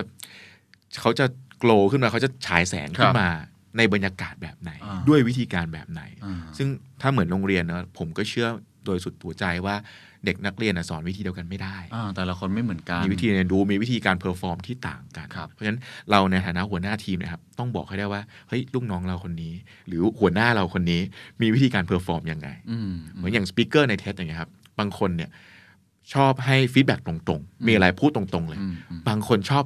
competition อืมบางคนแบบชอบแบบเฮ้ยผมไม่อยากน้อยหน้าพี่คนนี้เลยอะไรเงี้ยผมก็จะมี meeting ของการซ้อม speaker ที่เรียกว่าเหมือน speaker มาซ้อมรวมกันอะไรเงี้ยครับเป็นสปีกเกอร์รีฮอ r ซ a l แต่เทคนิคที่ใช้คือ peer pressure อืมอะพี่คนนี้พูดปุ๊บอีกคนที่ไม่ค่อยซ้อมไอ้พวกไม่ค่อยซ้อมเนี่ยเอามาฟังก่อนเลยอืมโอ้โหพี่คนนี้จะพูดเวทีเดียวกับกูอะอืมพูดจัดเต็มมากโอ้โหซ้อมมาเป๊ะมาก ฉันต้องทำการบ้านแหละอ่า แล้วพอเขาเอามา feedback ระหว่างกันเนี่ยเขาจะเริ่มรู้สึกว่าเฮ้ยมาที่เนี่ยเขาได้เรียนรู้อืมแล้วเขาก็ได้พัฒนาตัวเองในขณะเดียวกันเขาต้องรักษามาตรฐานด้วยนะ เพราะพี่คนนั้นอืมโอ้โหไปเบอร์ขนาดนี้แล้วเขาต้องสู้ต่อออืมแต่ละคนก็มีวิธีการสื่อสารครับมีวิธีการ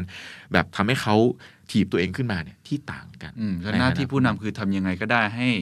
ทุกคนที่อยู่ในห้องประชุมนะครับหรือพนักงานของเราเนี่ยสามารถที่จะ perform ได้อย่างเต็มที่ใช่เป็น the best ของเขาให้ได้ใช่ซึ่งในห้องประชุมเนี่ยจะมีผลอย่างมากใช่ครับผมมาถึงคำถามสุดท้ายก่อนที่จะไปถึง TEDx แล้วกัน ผมว่าเราพูดกันเรื่องผู้นำเยอะอืมพูดเรื่องผู้บริหารเยอะครับ เอาคนเป็นพนักงานทั่วไปบ้างอืมว่าจะ manage boss ยังไง ในการสื่อสารเวลา boss สั่งการมาทำอะไรก็ตาม มีวิมีเทคนิคไหมครับว่าเอ่อเราจะสื่อสารกับหัวหน้าของเรายังไง ให้มันเกิดประสิทธิภาพมากสุดอืมผมว่าคล้าย ๆ กับแต่ ถ้าถ้ายกตัวอย่างคล้ายๆกับตอนพี่ curate speaker เหมือนกันครับอืมอย่างตอนที่พี่เริ่ม TEDx ปีแรกเนี่ยยี่สิบสองเองอะพี่เพิ่งเรียนจบเองอะอืมแล้วก็เรียนจบแบบ Chinese Studies ไม่ได้เกี่ยวกับการพูดไม่ได้เกี่ยวจบนิเทศมาด้วยอะอืมแต่ผมต้องมา curate คนแบบพี่เตาอย่างเงี้ยอืมโอ้โหทำเรื่องเอ่อทุนนิยมเรื่องเศรษฐศาสตร์เรื่องการเงินมาเป็นอืมสิบสิบปีทำไมเขาต้องฟังไอ้เด็กแว่นที่เพิ่งเรียนจบมาด้วย ผมว่าอย่างแรกคือเข้าใจเขาก่อน ว่าเขาเป็นคนที่ สนใจในเรื่องแบบไหนนะทำการบ้านให้มากพอนะรู้ว่าเวลา feedback คนคนเนี่ยใช้วิธีแบบไหนที่ครับที่พี่เล่าไปเมื่อกี้ บางคนตรงๆ บางคนใช้ peer pressure อืม บางคนใช้ข้อมูล Data เราต้องอ่านเจ้านายเราให้ขาดก่อนเนาะงั้นเราต้องเข้าใจเจ้านายเราก่อน เออว่าเขาเนี่ยเป็นคนที่สนใจ content แบบไหน จะ convince เขาต้องใช้ชุดข้อมูล ใช้ story แบบไหนนะพอรู้ปุ๊บแล้วเนี่ย ผมว่ามันคือการมาสื่อสารร่วมกันแล้วว่าเฮ้ยเราอะต้องการแบบ พาพี่ไปจุดที่สำเร็จมากขึ้นเหมือนกันนะอืมเออ แล้วเราจะสามารถแบบ support เขายังไงได้บ้างอืมทีเนี้ยครับ ผมว่ามันมีมันมี secret skill หนึ่งที่ผมว่าลูกน้องที่ต้องช่วยเจ้านายทำงานเนี่ยสำคัญมาก หลายคนจะพูดเรื่องการจัดลำดับความสำคัญหรือครับ prioritization นะผมรู้สึกว่าลูกน้องที่ดีครับ ต้องเป็นเอ่อ traffic light ที่ดีด้วยอืมเป็นไฟเขียวไฟเหลืองไฟแดงที่ดีให้เจ้านายด้วย ยังไงฮะ ผมว่าหน้าที่ของ traffic light เนี่ยครับมันคือบอกว่าเฮ้ยจังหวะไหนควรหยุดอืมจังไหนจังหวะไหนควรเตรียมตัว จังหวะไหนควรเร่งครับเราในฐานะลูกน้องที่ถ้าพูดตรงๆอะครับหลายๆ องค์กรเนี่ยเจ้านายเป็นคนที่ provide resource นะเป็นคนที่เนี่ย servant leader อย่างพี่เนี่ยเป็น servant leader เหมือนกันอะอยากได้อะไรมาบอกพี่เดี๋ยวพี่จัดการให้อืมแต่บางครั้งอะครับลูกน้องเนี่ยไม่ได้เป็น traffic light ที่ดีนะ มีอะไรก็พี่ครับ อันนี้มีปัญหาพี่ครับ อันโน้นแย่แล้ว แล้วเขาก็ overwhelm อืมกลายเป็นว่าเราอะ ใช้เจ้านายไม่เป็นถูกไหมถ้าพูดกันแบบโอเคตรงไปตรงมาบางทีนะฮะปัญหาเล็กมากเลย แต่ก็บอกเราก็นึกว่าปัญหาใหญ่ ใช่ไหมเพราะฉะนั้นนอกจาก skill การ prioritize อะครับ มันคือ posteriorize ด้วยก็คือการบอกว่าเฮ้ยเรื่องเนี้ยพี่ยังไม่ต้องยังไม่ต้องคิดมาก เดี๋ยวงไม่ต้หนูจัดการคยเองนี้เดี๋ยวผมจัดการเองเรื่องเนี้ยเดี๋ยวพี่ค่อยมาเครียดเดือนหน้าอืมเพราะ deadline มันอยู่ช่วงนี้อืมอืมโหผมว่าในฐานะคนที่เป็นเจ้าของบริษัทเนี่ยถ้ามีลูกน้องแบบนี้อะผมรักมากเลยนะ เราจะได้รู้ว่าเรื่องไหนเนี่ยไฟเขียวเรื่องไหนไฟเหลืองเรื่องไหนไฟแดงอันไหนต้องรีบแก้ใช่ ปกติก็คือบางทีเขาก็เข้ามาหาเราหมดเลยใช่อ่าเพราะสุดท้ายแล้วครับ ผมว่าคนเป็นเจ้านายเนี่ยอยากให้องค์กรไปข้างหน้าครับอยากให้น้องทุกคนทำงานได้ออกมาดีหมดแหละ แต่เขาต้องเจอการตัดสินใจเยอะมากอืมหน้าที่ของเขาคือการ make decision แล้วการครับตัดสินใจ ถ้าเกิดการตัดสินใจเหล่านั้นน่ะมันเยอะเกินไปมันยิบย่อยเกินไปเนี่ยอืมเขาก็จะข้อมูลไม่พอมองได้ไม่คมไม่มีเวลาตกตะกอนอืมหน้าที่ของคนที่จะช่วยให้หัวหน้าทำงานได้ดี แล้วก็รักเรามากขึ้นเนี่ย คือช่วยเป็น traffic light ที่ดีนี่แหละครับ คอยจัดลำดับความสำคัญอืมแล้วก็แก้ปัญหาบางส่วนก่อนหาข้อมูลที่ที่มีที่ดีนะครับ ซึ่งสิ่งเหล่านี้มันจะนำไปสู่การได้ trust ได้ความเชื่อใจอืมแล้วสุดท้ายเนี่ยตัวคนเองเนี่ยจะเป็นส่วนสำคัญในการเปลี่ยนแปลงองค์กร ผมเชื่อว่าเด็กรุ่นใหม่คนในองค์กรเนี่ยไฟแรงนะครับมีสิ่งที่อยากเปลี่ยน แต่ผมเชื่อมากเลยว่าการเปลี่ยนแปลงมันไม่สามารถเกิดขึ้นด้วยการดีดนิ้วอันดีดนิ้วครั้งเดียวอืมเพ ราะสุดท้ายแล้ว ถึงแม้เราจะพูดหรือผู้นำหลายคนจะพูดว่าเฮ้ยเราจะ transform เราจะเปลี่ยนเราจะ disrupt เนี่ยสุดท้ายแล้วเอาจริงๆนะครับผมว่าคนเรากลัวความเปลี่ยนแปลงอืมถ้าเกิดสมมติต้องบอกว่าเฮ้ยต่อไปหลังจากนี้ใช้มือเดินโหมัน disrupt เกินไปอะ่ะก็เราคุ้นเคยกับการใช้ใช้เท้าเดินมาตลอดอืมเพราะฉะนั้นผมว่าการเปลี่ยนแปลงมันค่อยเป็นค่อยไปครับเราค่อยๆ สร้างเฮ้ยการกระตุ้นขึ้นมา เราค่อยๆ มี small win อืมเราค่อยๆ prove ว่าเฮ้ยการเปลี่ยนแปลงเนี้ยมันสามารถทำได้นะ แล้วทำให้องค์กรค่อยๆ เห็นว่า มันจะเปลี่ยนแปลงได้ด้วยรูปแบบไหนครับแต่ไม่ใช่การแบบดิดนิ้วพลิกอ่าฝังผมว่าที่พี่พูดนี่น่าสนใจนะครับ ว่าจริง ๆ แล้วตัวเราเองอะก็ต้องเข้าใจหัวหน้าด้วยอืมแล้วก็ manage หัวหน้าให้เป็นอันนั้นอันที่หนึ่งนะบางทีเราอาจจะแบบหลงลืมไปคิดแต่ตัวเองตัวเองอืมตัวเองอย่างเดียวเนาะหัวหน้าก็คนนะถูกไหมฉะนั้นบางทีต้องเข้าใจเขาด้วยว่าจะสื่อสารกับเขายังไงเขาเจอปัญหาอะไรบ้างลองคิดแทนสวมหมวกแทนเขานะครับอันที่สองก็คือในแง่ของการเป็นไฟเขียวไฟแดงไฟเหลือง จัดการปัญหาของเราให้ดีก่อน ให้เขาสบายใจ ผมว่าหัวหน้าก็คงจะ happy นะกับอืมการที่มีลูกน้องแบบนี้ นี่คือตัวอย่างของการสื่อสารที่ที่ผมว่าน่าจะช่วยให้การสื่อสารมัน flow มากขึ้น แล้วเราเองก็อาจจะรู้สึกว่าอ๋อฉันก็สามารถ manage boss ได้เหมือนกันเว้ยอ่าว่าจะเอายังไงครับกับงานของเราต่อไปนะครับนี่คือทั้งหมดของการสื่อสาร จริง ๆ ผมว่าคุยกัน 3 ชั่วโมงก็ไม่จบครับ มีเคสเยอะมีเรื่องราวมากมาย แต่ว่าให้พี่เล่าถึงตัว TEDx Bangkok ที่กำลังจะเกิดขึ้นดีกว่าอืม เพราะว่าได้ข่าวว่าจัดถึงครึ่งเดือนอ่าแล้วก็ใหม่มากนะฮะเมื่อเทียบใช่ครับกับต่างประเทศ คือเขามีหลายที่แต่ที่นี่น่าจะเป็นที่แรกๆมั้งที่จัดลักษณะแบบนี้ รูปคแบรับนี้ก็เป็นที่แรกครับ ตอนที่เราลองจัดเบต้าเนี่ยก็ก็เป็นเคสที่เราไปแชร์กับ TEDx Organizer ทั่วโลกเหมือนกันอืมว่าเอ้ยมันมีการจัด virtual แบบนี้ได้ สิ่งที่จะเกิดขึ้นในปีเนี้ยครับเรารู้สึกว่าครึ่งปีที่ผ่านมาเนาะสังคมไม่ใช่แค่ไทยเราทั้งโลกเลย เจอความสิ้นหวังอืมเจอความหดหู่ เจอความไม่รู้ เจอวิกฤตเยอะมาก เราอยู่ในภาวะที่เหมือนอยู่ในรถไฟที่มันไม่มีแสงสว่างปลายอุโมงค์เลยอะครับอืมสิ่งที่เราอยากจะชวนทุกคนมาร่วมงาน TEDx Bangkok ในปีเนี่ยอย่างที่บอกครับเราไม่ได้มีคำตอบให้ แต่เราเชื่อว่าถ้าเราชวนกันมา ขึ้นขบวนรถไฟที่จะมีคนมาตั้งคำถามเนาะมาพูดคุยมาแลกเปลี่ยนไอเดียใหม่ๆ ไปด้วยกันเนี่ยไอคำถามเหล่านี้แหละครับ ที่จะทำให้พวกเราเนี่ยมีแสงสว่าง แล้วก็หาแสงสว่างปลายอุโมงค์ในในชีวิต ในยุคหลังโควิดเนี่ยครับได้อืมเลยเป็นที่มาของธีมที่ชื่อว่า awake ครับอืมเรารู้สึกว่าตอนนี้เหมือนเราหลับไหลสิ้นหวังอยู่นะเราอยากปลุกให้ทุกคนตื่นแล้วตอนเนี้ยอืมทุกอย่างมันเปลี่ยนไปแล้วเราต้องลุกขึ้นมาทำครับอะไรบางอย่าง ปรับอะไรบางอย่าง หาคำตอบอะไรบางอย่าง เราก็เลยเป็นธีมที่มีที่มาของคำว่า awake into the new destination เราตื่นแล้วเราออกไปสู่เป้าหมายปลายทางใหม่อืกันมรูปแบบงานก็จะคล้ายๆกับการขึ้นรถไฟอย่างที่พี่เล่าไปเมื่อกี้ครับ งานเนี่ยจะเกิดขึ้นปกติเนี่ยพี่เคนก็เคยไปเนาะอืมมันจะเป็นหนึ่งอีเวนต์หนึ่งวันมาเช้าเย็นกลับใช่มีสปีกเกอร์มี after party นิดหน่อยครับแต่พอสิ่งที่เราเรียนรู้จากการทดลองอะครับคือคนต้องการ human interaction อืมแต่มันยังไม่สามารถเจอกันแบบสเกลแบบพันคนได้อะไรอย่างเงี้ยเนาะเราก็เลยทำเป็นอีเวนต์แบบสามเสาร์ครับ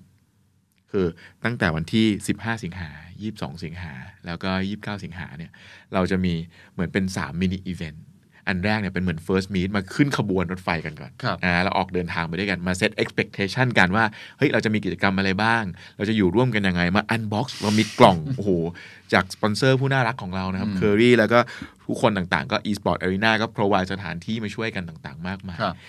เขาก็จะมีการเปิดกล่องครับว่าเฮ้ยมันจะมีของอะไรบ้างโอ้โหรับรองว่าของข้างในนี่ก็เด็ดดวงมากๆนะครับ พอเปิดกล่องปุ๊บ ปรากฏว่า อีกเสาหนึ่งเนี่ยแน่นอนครับจะมี talk เหมือนทุกๆ ปีเราก็จะมีการ curate ครับมาอย่างเข้มข้นอืมแต่ระหว่างนั้นนะรู้สึกว่าอุ๊ย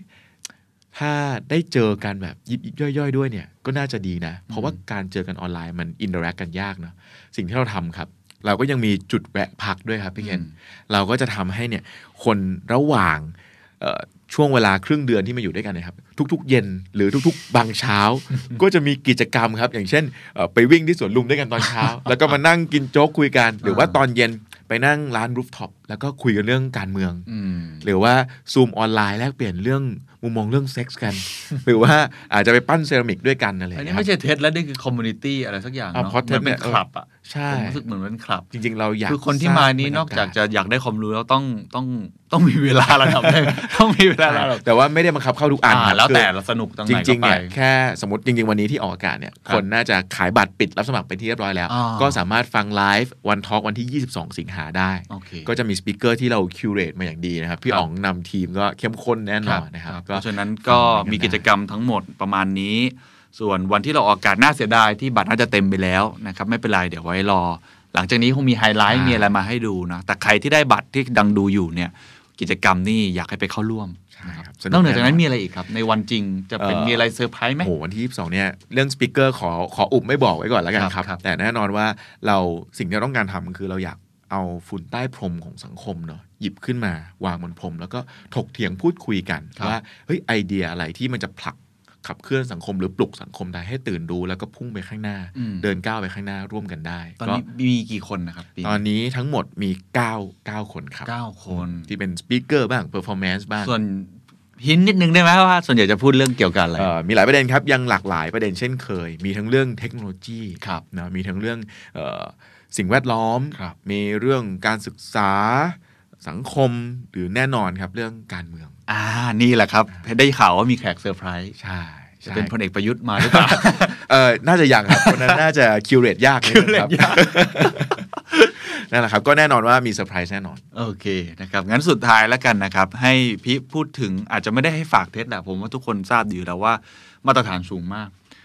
เอาสิ่งที่พี่ได้เรียนรู้จากการทำเทสดีกว่า มาตลอด 6 ครั้งแล้วเนาะได้เรียนรู้อะไรแล้วอยากจะแชร์อะไรที่น่าจะเป็นบทเรียนที่ดีกับทุกๆท่านบ้างครับพี่ว่า สิ่งที่พี่ทั้งได้โอกาสอืมได้เจอคนดีๆ มากมาย หรือว่าบริษัทที่เริ่มมันก็พอเจอเพื่อนๆในเท็ดที่ทำงานร่วมกันนะครับ พี่ว่าสิ่งที่สวยงามมาก และสิ่งที่พี่ได้เรียนรู้สำคัญมากๆจากการทำเท็ดก็คือ diversity ครับอืมความแตกต่างหลายๆครั้งพอเราขึ้นไปอยู่ในบทบาทของการที่ต้อง lead ทีม เราอยากให้คนเห็นด้วยกับเราอืมเราอยากให้คนเอออหอหมกไปกับเราเนาะเราอยากได้คนที่ชอบแนวทางเดียวกับเราครับแต่เราพบว่าหลาย ๆ ครั้งที่เรา เริ่มขึ้นไปอยู่ข้างบนแล้วเราก็มีอีโก้เราคิดว่าความคิดเราถูกเนี่ยครับอืมผลงานเราจะ drop ลงเสมอ โอ้และก็เคยเกิดขึ้นเกิดสิ่งนั้นขึ้นกับพี่เหมือนกันครับ มีบางช่วงที่เรารู้สึกโอ้โหเราอีโก้เยอะเราเชื่อในแนวทาง แล้วเราก็ไม่รับฟังความคิดเห็นที่แตกต่างครับผลงานเราดรอปลง เราพบว่าการที่เท็ดทั้งมีสปีกเกอร์ที่แตกต่างอืมนะมีทั้งอาสาสมัครที่ต่างวัยต่างสายต่างความชอบ แต่มาด้วยความเชื่อเดียวกันเนี่ยพอมันเกิดความต่างปุ๊บเนี่ยสิ่งที่ตามมาแน่นอนครับ คือความเห็นแย้งอืมการเมเนจที่ไม่ง่ายเลยนะ คนต่างวัย บางคนใช้ซูมเป็นไม่เป็น บางคนถนัด Google Doc ไม่ถนัดอืมมันมีแรงที่ต้องใช้กับความต่าง เป็นราคาของความต่างตรงเนี้ยเยอะมากอืมแต่พอเกิดความต่างปุ๊บ มันเกิดความเห็นเห็นที่ต่างเนาะ ความไม่เห็นด้วยอืมไอ้ความไม่เห็นด้วยเนะครับ มันทำให้มันผลัก มันขัดเกลา เหมือนการดีเบตนะ พอเราดีเบตข้อดีข้อเสียของแต่ละอันเนี่ยอืมเราจะ make decision ที่ sharp ขึ้นอืมเราจะสร้างผลงานที่มีคุณค่า มี performance ที่ดีขึ้น และทำให้คนของเราเนี่ยได้เรียนรู้มากขึ้นด้วยอืมเพราะฉะนั้นผมเชื่อว่าในยุคหลังโควิดเนี่ยครับเราต้องเจอความไม่รู้อีกเยอะมากใช่แล้วผมเชื่อว่าความต่างสำคัญมากอืมๆหลายๆองค์กรมีคนต่างวัยอยู่ในองค์กรอยู่แล้วครับมีน้องๆในทีม ที่เขาอาจจะเห็นเทรนด์อะไรบางอย่างอืมเห็นพฤติกรรมของคน gen ใหม่ ๆ และเราก็มีพี่ๆรุ่นเก่า ที่เขามีประสบการณ์เขาเคยพลาดมาก่อนครับเอาความต่างตรงเนี้ยมาเจอกันให้ได้อืมทำงานร่วมกันให้ได้อืมสร้าง safe space มีวิธีการ feedback ที่ดีอืมมีวิธีการวัดผลที่ครอบคลุมไม่ใช่แค่เรื่องตัวเงินอย่างเดียวครับแต่เป็นเรื่องของ value เป็นเรื่องของ learning ของเขาด้วยนะครับผมว่าถ้าเราสามารถ maximize diversity หรือบริหารจัดการความต่างตรงเนี้ยอืมให้มันเป็นทรัพยากรที่ผลักองค์กรเราไปข้างหน้าได้ครับ ผมว่าทุกองค์กรเนี่ยจะผ่านวิกฤตอันนี้ แล้วก็เติบโตไปได้ อืมผมว่าหลังจากนี้คำคำนี้จะเป็นคำสำคัญ แล้วเป็นคำที่สวยงามนะ ผมว่าหลาย ๆ องค์กรก็กำลังโปรโมทเรื่องนี้เยอะมาก ผมเห็นอย่าง Google เองเนี่ยพูดเรื่องนี้มาตลอดอืมหลายปีที่ผ่านมา แต่ตอนนี้แหละสำคัญมากเพราะว่ามันเริ่มมีความแตกต่างมากขึ้น คำถามก็คือทำยังไงที่ทำให้ความต่างนั้นมันกลายเป็นอันหนึ่งอันเดียวกัน โดยที่ยังเห็นต่างกันอยู่ แล้วมุ่งไปในทางเดียวกันได้ ซึ่งผมว่าเทคนิคที่พี่พูดมาทั้งหมดตลอดเกือบชั่วโมงเนี้ยน่าจะเป็นประโยชน์นะครับ วันนี้ขอบคุณพี่มากแล้วก็ให้กำลังใจกับ TEDx Bangkok ด้วยนะครับได้ครับขอบคุณครับครับขอบคุณครับ What's your secret? วันนี้อยากชวนคุยเรื่องการตั้งคำถามครับ หรือ power of question ว่าทำไมมันถึงสำคัญมากนะครับจริงเป็นหัวข้อที่ผมอยากคุยมานานแล้วนะครับ วันนี้มีโอกาสดีบังเอิญว่าได้ไปอ่านบทความหนึ่งนะครับของ Harvard Business Review เขาเขียนไว้ว่ามันคือ how to ask great questions นะครับ ชื่อง่ายๆก็คือ the surprising power of questions คือเป็นพลังที่คุณอาจจะคิดไม่ถึงนะครับ กับการทำเขาเรียกว่า questioning นะคือการตั้งคำถามนะครับ แล้วก็จริงๆก็ไปเจอโคดหนึ่งนะครับ ของคุณจอห์นแม็กซ์เวลล์ซึ่งเขียนหนังสือเกี่ยวกับเรื่องการตั้งคำถามเลยว่า good leaders เนี่ยจะตั้งคำถามในเชิงที่เป็น great question นะครับเขาบอกว่า good question เนี่ยจะ inform คือคำถามที่ดีมันจะช่วย inform คนนะครับ แต่ว่า great question เนี่ยมันจะ transform คือมันจะเปลี่ยนแปลงองค์กร หรือเปลี่ยนแปลงตัวคุณเองได้เลยเผมเห็นด้วยมาก ๆ นะครับ คือต้องเล่าก่อนว่าอาชีพของผมเนี่ยเป็นอาชีพการตั้งคำถามนะครับ อย่างผมสัมภาษณ์ผู้บริหารหลายท่านหรือสัมภาษณ์ นักวิชาการนักเศรษฐศาสตร์หลายท่านเนี่ย สิ่งที่ทำให้เขาอยากคุยกับผมเนี่ยไม่ใช่แค่ตัวว่าเป็นสื่ออย่างเดียว แต่ว่าเป็นเพราะคำถามนะครับ เป็นคำถามที่เขาอาจจะอยากตอบนะฮะแล้วก็รวมทั้งคุณผู้ฟังทุกท่านที่ฟังอยู่ก็คงจะรู้สึกว่าอย่างน้อยๆคำถามที่ที่ผมถามออกไปเนี่ยมันมีประโยชน์นะครับ ฟังแล้วมันได้แง่คิด หรือบางทีอาจจะได้แรงบันดาลใจกลับไป ผมเชื่อในเรื่องการตั้งคำถามมาอยู่แล้วนะครับแล้วก็ทำมาเป็น 10 ปี แต่ว่าพอได้อ่านบทความชิ้นนี้แล้วก็ได้อ่านหนังสือหลาย ๆ เล่มเนี่ย ผมว่ามันน่าสนใจตรงที่เขาบอกว่าการตั้งคำถามเนี่ยมันเป็น powerful tool ที่จะ unlocking value in organization ก็คือมันสามารถที่จะเพิ่มนะครับเรื่องของคุณค่าในองค์กรของคุณตัวเองได้ด้วยนะครับ แล้วก็สำหรับผมเนี่ยไม่ใช่แค่คุณค่าในองค์กรนะมันจะช่วยสร้างสัมพันธ์ที่ดีได้ สร้างความไว้เนื้อเชื่อใจได้ แล้วก็จริง ๆ ถ้ามองกันในอีกมุมหนึ่งมองแบบไม่ใช่เรื่องการทำงานเลยนะครับ มองในมุมของตัวคุณเองเนี่ยการตั้งคำถามเนี่ยมันเหมือนเข็มทิศเลยนะ มันสามารถทำให้คุณเปลี่ยนชีวิตคุณได้เลยนะครับ ก็ผมก็ใช้เรื่องนี้มาตลอด เคยพูดเท็ t อ l k เรื่องนี้ด้วยนะครับ วันนี้อยากจะมาลองพูดกันอีกครั้งใน 2 ประเด็นว่าอันที่ 1 ว่า เอ๊ะทำไม ผมจึงคิดว่าทุกคนควรจะมาฝึกการตั้งคำถามกันนะครับ โดยเฉพาะผู้นำนะ ต้องเป็นคนที่ตั้งคำถามที่ดีนะครับ อันดับที่ 2 ก็จะชวนคิดต่อว่าและคำถามที่ดีเนี่ยมันคืออะไรนะครับ แล้วก็อันที่ 3 ก็อยากชวนคุยนะครับว่าในมุมมองของผมแล้วกันเนาะ อาจจะไม่ได้มีละเอียดมากก็คือ แล้วเราจะมีวิธีการในการตั้งคำถามที่ดีหรือ how ในการฝึกนั้นได้อย่างไรนะครับ เดี๋ยวลองเล่าสู่กันฟังนะครับ ก่อนอื่นเนี่ยผมชอบคำคมของวอลแตร์ครับวอลแตร์เป็นนักปรัชญาเขาเคยบอกว่า judge a man by his questions rather than his answer คือเวลาเราจะตัดสินคนเนี่ยให้ตัดสินคนที่คำถาม ไม่ใช่ตัดสินที่คำตอบนะครับ เพราะว่าความรู้เนี่ยมันไม่ได้มาจากคำตอบ จริง ๆ ความรู้เนี่ยมาจากการตั้งคำถาม นะฮะเรื่องง่ายว่าคนที่ตั้งคำถามเก่งนะครับหรือตั้งคำถามถูกจุด ไม่ว่าจะในชีวิตในการทำงาน หรือในความสัมพันธ์ หรือเรื่องในบริษัทเองก็ตามทีเนี่ยคนเหล่านั้นต้องคิดเยอะกว่าคนที่แค่ตอบคำถามพูดง่ายๆก็คือคนที่ตั้งคำถามเนี่ยเป็นคนที่มักจะเป็นนวัตกร หรือเป็นคนที่คิดค้นอะไรใหม่ๆ เพราะว่าการตั้งคำถามคือการตั้งโจทย์ใหม่ ตรงกันข้ามครับ การตอบคำถาม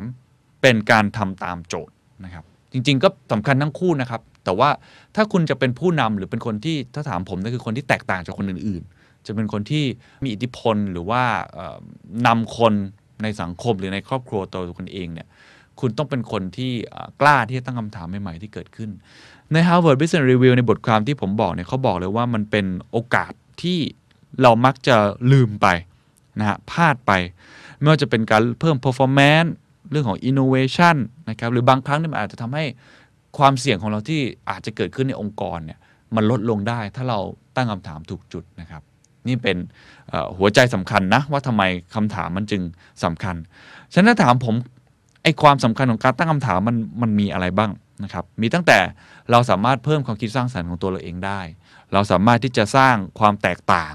เราสามารถที่จะพัฒนาตัวเองได้ เราสามารถที่จะเรียนรู้สิ่งใหม่ ๆ ได้ เราสามารถที่จะค้นพบสิ่งใหม่ ๆ สามารถอินโนเวทสามารถจะเข้าใจ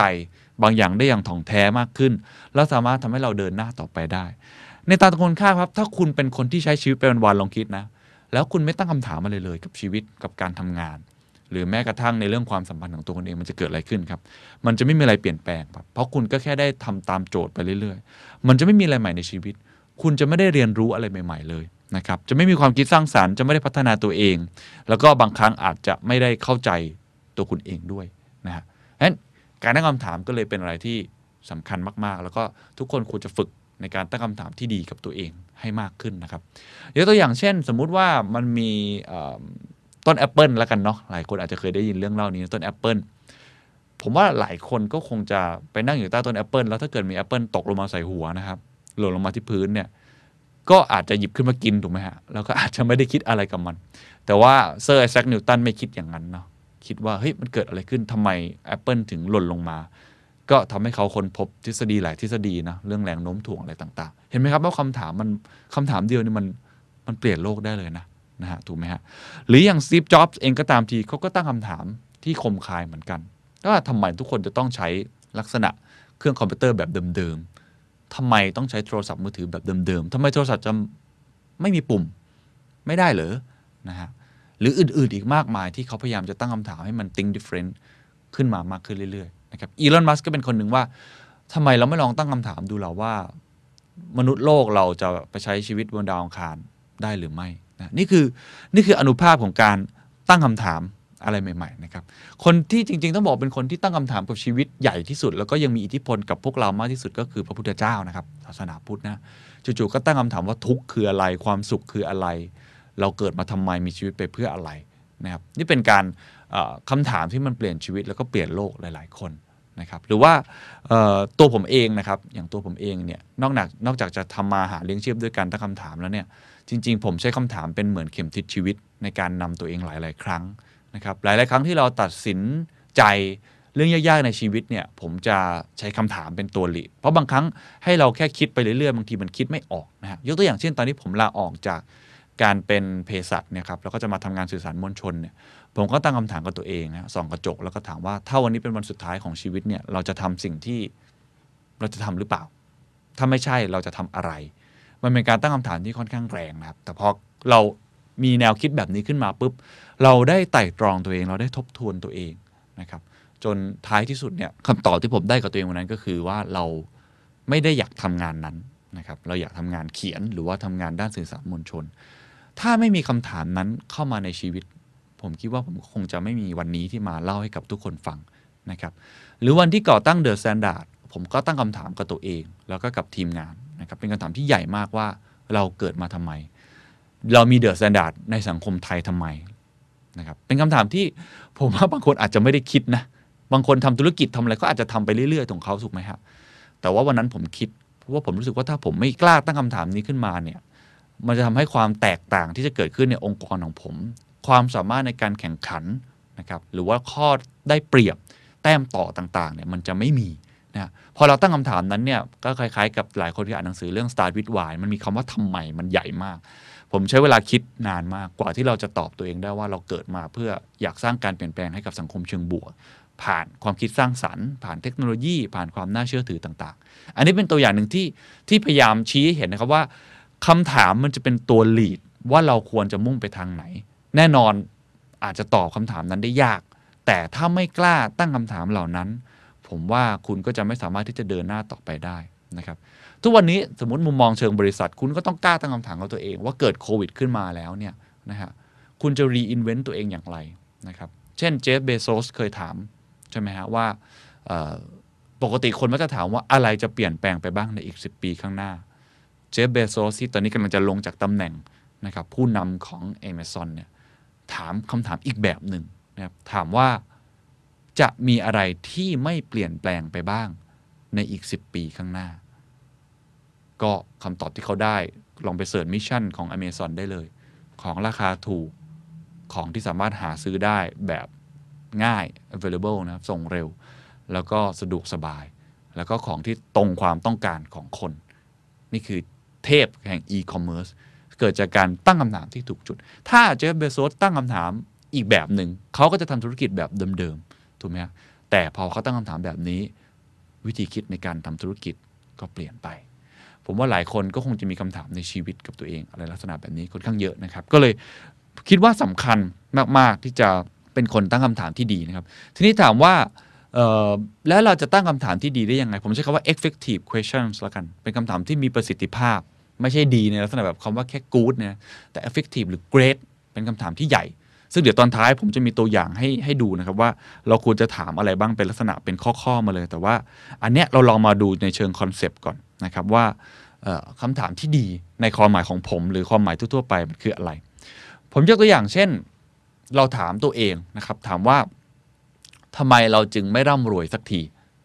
อะนี่ลองลองถามดูนะชีวิตนี้ฉันจะมีโอกาสร่ำรวยหรือไม่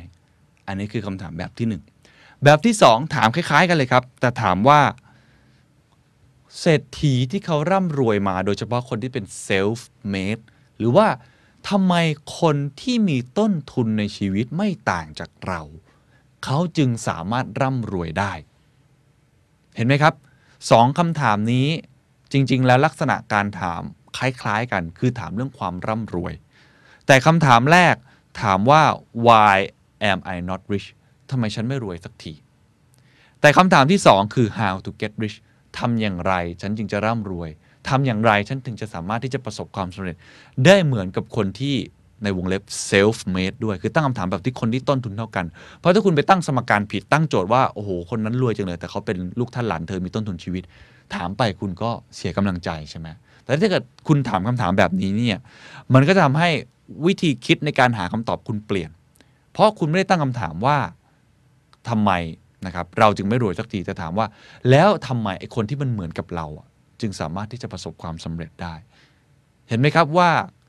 มุมมองของสองคำถามนี้สิ่งที่แตกต่างกันคืออะไรครับ คือทัศนคติครับคำถามที่ดีโดยสรุปสำหรับผม คือทัศนคติที่ดีคำถามที่ทัศนคติไม่ดีครับง่ายมากครับ เช่น คุณเจอคนไฟไหม้นะครับหนีออกมาจากบ้านหัวซุกหัวซุน แล้วนักข่าวไปยื่นถามว่าคุณเสียใจหรือเปล่านไหมมันมันเป็นคำถามที่คุณไม่ต้องถามก็ได้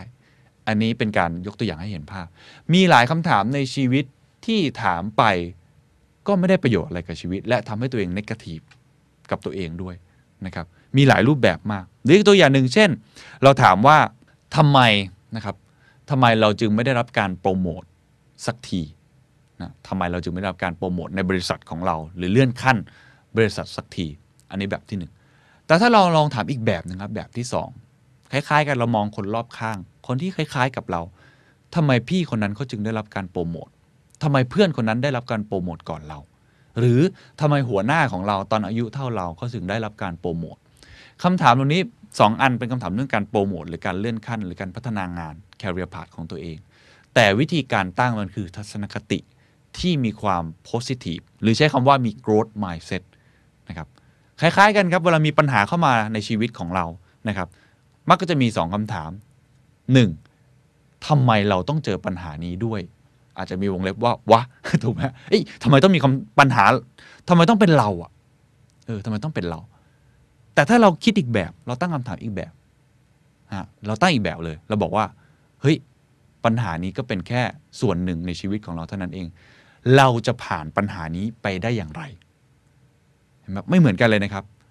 คนสองคนที่มีทัศนคติในการตั้งคำถามที่ดีกับชีวิตของตัวเอง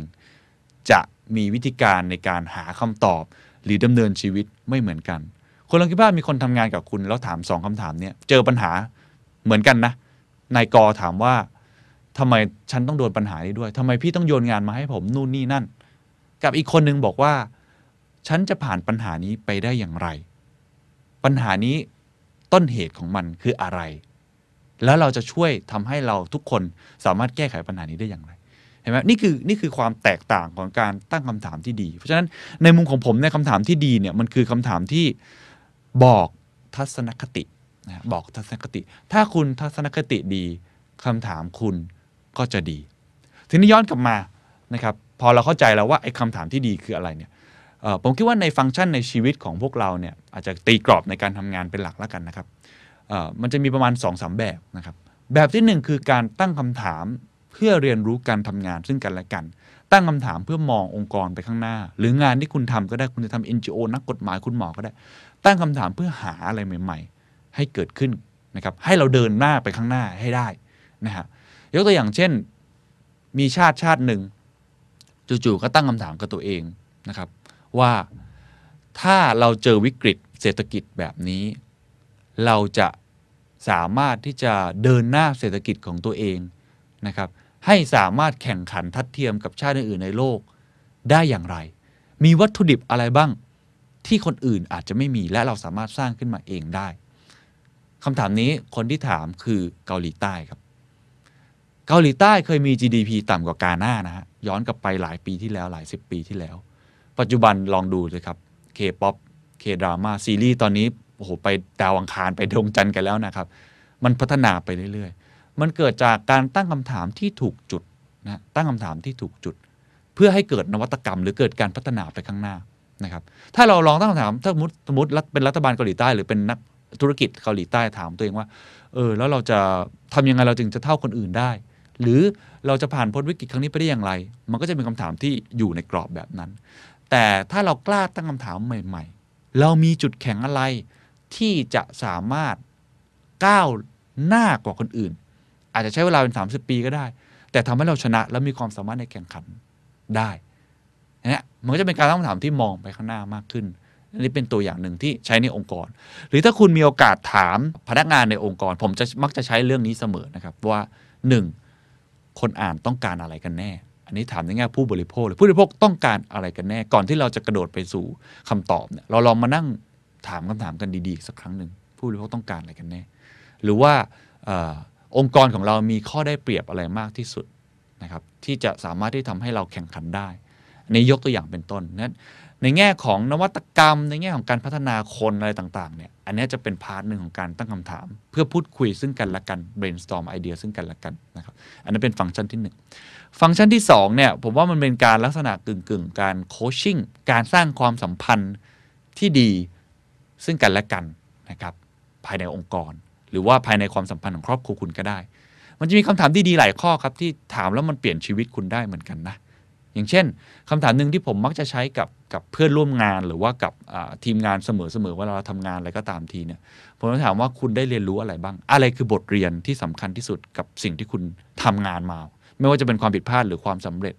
นะครับเวลาผม coaching น้องๆเนี่ยก็จะมักจะถามคำถามเนี่ยคุณได้เรียนรู้อะไรจากเรื่องนี้ เขาก็ต้องคิดนะครับบางทีอาจจะ scope ชัดเจนเลยขอสามสิ่งที่คุณได้เรียนรู้จากงานเมื่อวานนี้ที่คุณทำไปแล้วมันผิดพลาด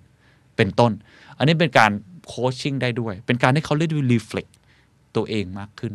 นะครับหรือจะเป็นลักษณะการถามแบบอื่น ๆ ที่ผมมักจะใช้บ่อยนะ แล้วก็คุณจอห์นแม็กซ์เวลล์เนี่ยให้เป็นคำถามต้น ๆ เลยเวลาที่ผู้นำเนี่ยควรจะถามกับผู้ตามนะครับหรือถามกับ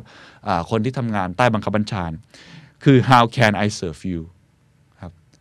ผมสามารถทำอะไรให้คุณได้บ้างนะครับผู้บริหารหลายคนผมเวลาผมคุยเนี่ยเวลาเขาบอกว่าเวลาเขาไปหาพนักงานหรือไปเจอพนักงานตัวเล็ก ๆ เนี่ยเขาจะมีคำถามไม่ตายประมาณสองคำถามที่เขามักจะถามเสมอนะกับพนักงานหลาย ๆ คนเนี่ยเพื่อทำให้เขาได้ข้อมูลเพิ่มมากขึ้นคำถามที่หนึ่งก็จะถามว่าช่วงนี้ทำงานเป็นยังไงบ้างมีปัญหาอะไรหรือเปล่าถูกเราคิดภาพคุณบังเอิญเจอหัวหน้างานในลิฟต์หรือว่าระหว่างเดินกินกาแฟเนี่ย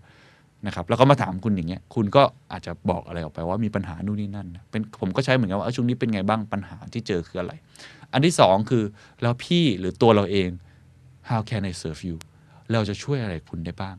นี่เป็นสองคำถามหลัก ๆ ที่ผมยกตัวอย่างเฉยๆนะครับว่าเป็นคำถามที่คุณสามารถใช้ในเรื่องของการงานได้ หรือใช้ในเรื่องความสัมพันธ์ที่เกิดขึ้นต่างๆ นานาได้ อันนี้เป็นตัวอย่างว่าเพราะฉะนั้นฟังก์ชันเนี่ยผมว่า2อย่างเนี้ยค่อนข้างที่จะช่วยระดับหนึ่งนะครับ ส่วนฟังก์ชันที่3เนี่ยมันคืออาชีพของผมแหละก็คือในการตั้งคำถามเพื่อได้ข้อมูลบางอย่าง นักข่าวจะต้องมี skill ในการตั้งคำถามนี้ ซึ่งรายละเอียดมันจะค่อนข้างเยอะ เดี๋ยวผมจะเล่าเล็กๆน้อยๆนะครับที่คิดว่าคุณน่าจะอยากรู้นะครับ แล้วก็อีกอันหนึ่งที่เป็นซอยย่อยก็คือคำถามเวลาที่คุณสัมภาษณ์งานถูกไหมฮะซึ่งบางทีมันมี 2 แบบคือคุณสัมภาษณ์งานแบบที่ คนมาทำงานกับคุณนะครับหรืออาจจะอยากรู้จักเขาให้มากขึ้นจะโปรโมทคนนู้นคนนี้ คุณก็จะมีสกิลในการถามคำถามที่ดี อันที่ 2 คือเป็นเรื่องของเอ่อ negotiation นะครับเป็นเรื่องของการต่อรองธุรกิจ บนโต๊ะอาหารจะทำความรู้จักกันเนี่ยคำถามก็จะเป็นตัว lead เหมือนกัน อันนี้เป็นฟังก์ชันที่ผมลองแจกแจงมาให้เห็นว่ามันมีประโยชน์อะไรบ้างนะครับ จริง ๆ อีกอย่างหนึ่งที่จริง ๆ ช่วยได้เยอะ แล้วมีผลวิจัยจาก Harvard Business Review เรื่องการทำ speed dating เลยนะฮะ speed dating ก็คือการทำลักษณะเหมือนกับออนไลน์แชทแล้วก็คนไม่รู้จักกันมาเจอกันพวกแอป Tinder อะไรแบบนี้เขามีทำวิจัยไว้นะครับสำคัญมากเขาทำเขาบอกว่า มันมีผลวิจัยบอกว่าคนที่ตั้งคำถามมากกว่าในช่วงเวลา 15 นาทีนั้นเนี่ยนะครับมากกว่าจะมีโอกาสที่จะหาคู่ได้มากกว่า ก็อาจจะเป็นเพราะเรารู้จักกันมากกว่าก็ก็เป็นไปได้นะครับ หรือในแง่ของเอเขาเรียกว่าความสัมพันธ์ต่างๆ ที่เกิดขึ้นทั้งการ learning แล้วก็ liking นะครับชอบแล้วก็ได้เรียนรู้ซึ่งกันและกันเนี่ยเขาบอกคนที่สามารถตั้งคำถามได้ได้ดี ก็จะมีโอกาสที่จะได้ได้คะแนนลักษณะแบบนี้เยอะกว่า หรือมีมีผลวิจัยหนึ่งเขาบอกว่าคนที่สัมภาษณ์งานนะครับแล้วเเขาเรียกว่ากล้าที่จะถามกลับกับคนที่มาสัมภาษณ์ มีโอกาสจะได้งานนั้นมากกว่า คนที่เงียบๆและตอบคำถามอย่างเดียว เหตุผลย้อนกลับไปอันแรกเลยครับที่ผมบอก เพราะคนที่ตั้งคำถามเก่ง ตั้งคำถามที่ดี แสดงว่าเขาเป็นคนที่ตั้งโจทย์เก่ง และสามารถคิดเก่งกว่า วอลแต่ถึงบอกว่าให้ตัดสินคนที่คำถาม ไม่ใช่ตัดสินคนที่คำตอบนะครับ อันนี้เป็นฟังก์ชันคร่าวๆที่ผมคิดว่ามันมีหลายอย่างมากนะครับแต่ว่าทีนี้ ผมคงจะไม่ได้พูดทุกฟังก์ชันนะเพราะมันมีหลายมิติมากเลยครับ อาจจะพูดเป็นบางอย่างว่าในการถามคำถามที่ดีเนี่ยมันมันควรจะมีองค์ประกอบอะไรบ้างนะครับก่อนหนึ่งผมอยากอ้างคำกล่าวของคุณเดลเคนเนกี้ที่เคยเขียนหนังสือคลาสสิกมากตั้งแต่ปี 1936 นะครับ How to Win Friends and Influence People นะครับเขาบอกว่าสำคัญที่สุดก็คือ be a good listener คือเป็นผู้ฟังที่ดี อันนี้ผมก็พูดหลายครั้งนะ เคยจัดตอน active listening ไว้ด้วย คนที่ตั้งคำถามที่เก่งคือคนที่ฟังเก่งนะครับฟังในสิ่งที่คนพูดมาและตั้งคำถามต่อเนื่องนะครับ แล้วก็ ask questions the other person will enjoy answering นะครับข้อหมายก็คือว่าพอคุณฟังแล้วเนี่ย คุณตั้งคำถามนะครับ ในสิ่งที่ทำให้คนตอบสนุกในการตอบ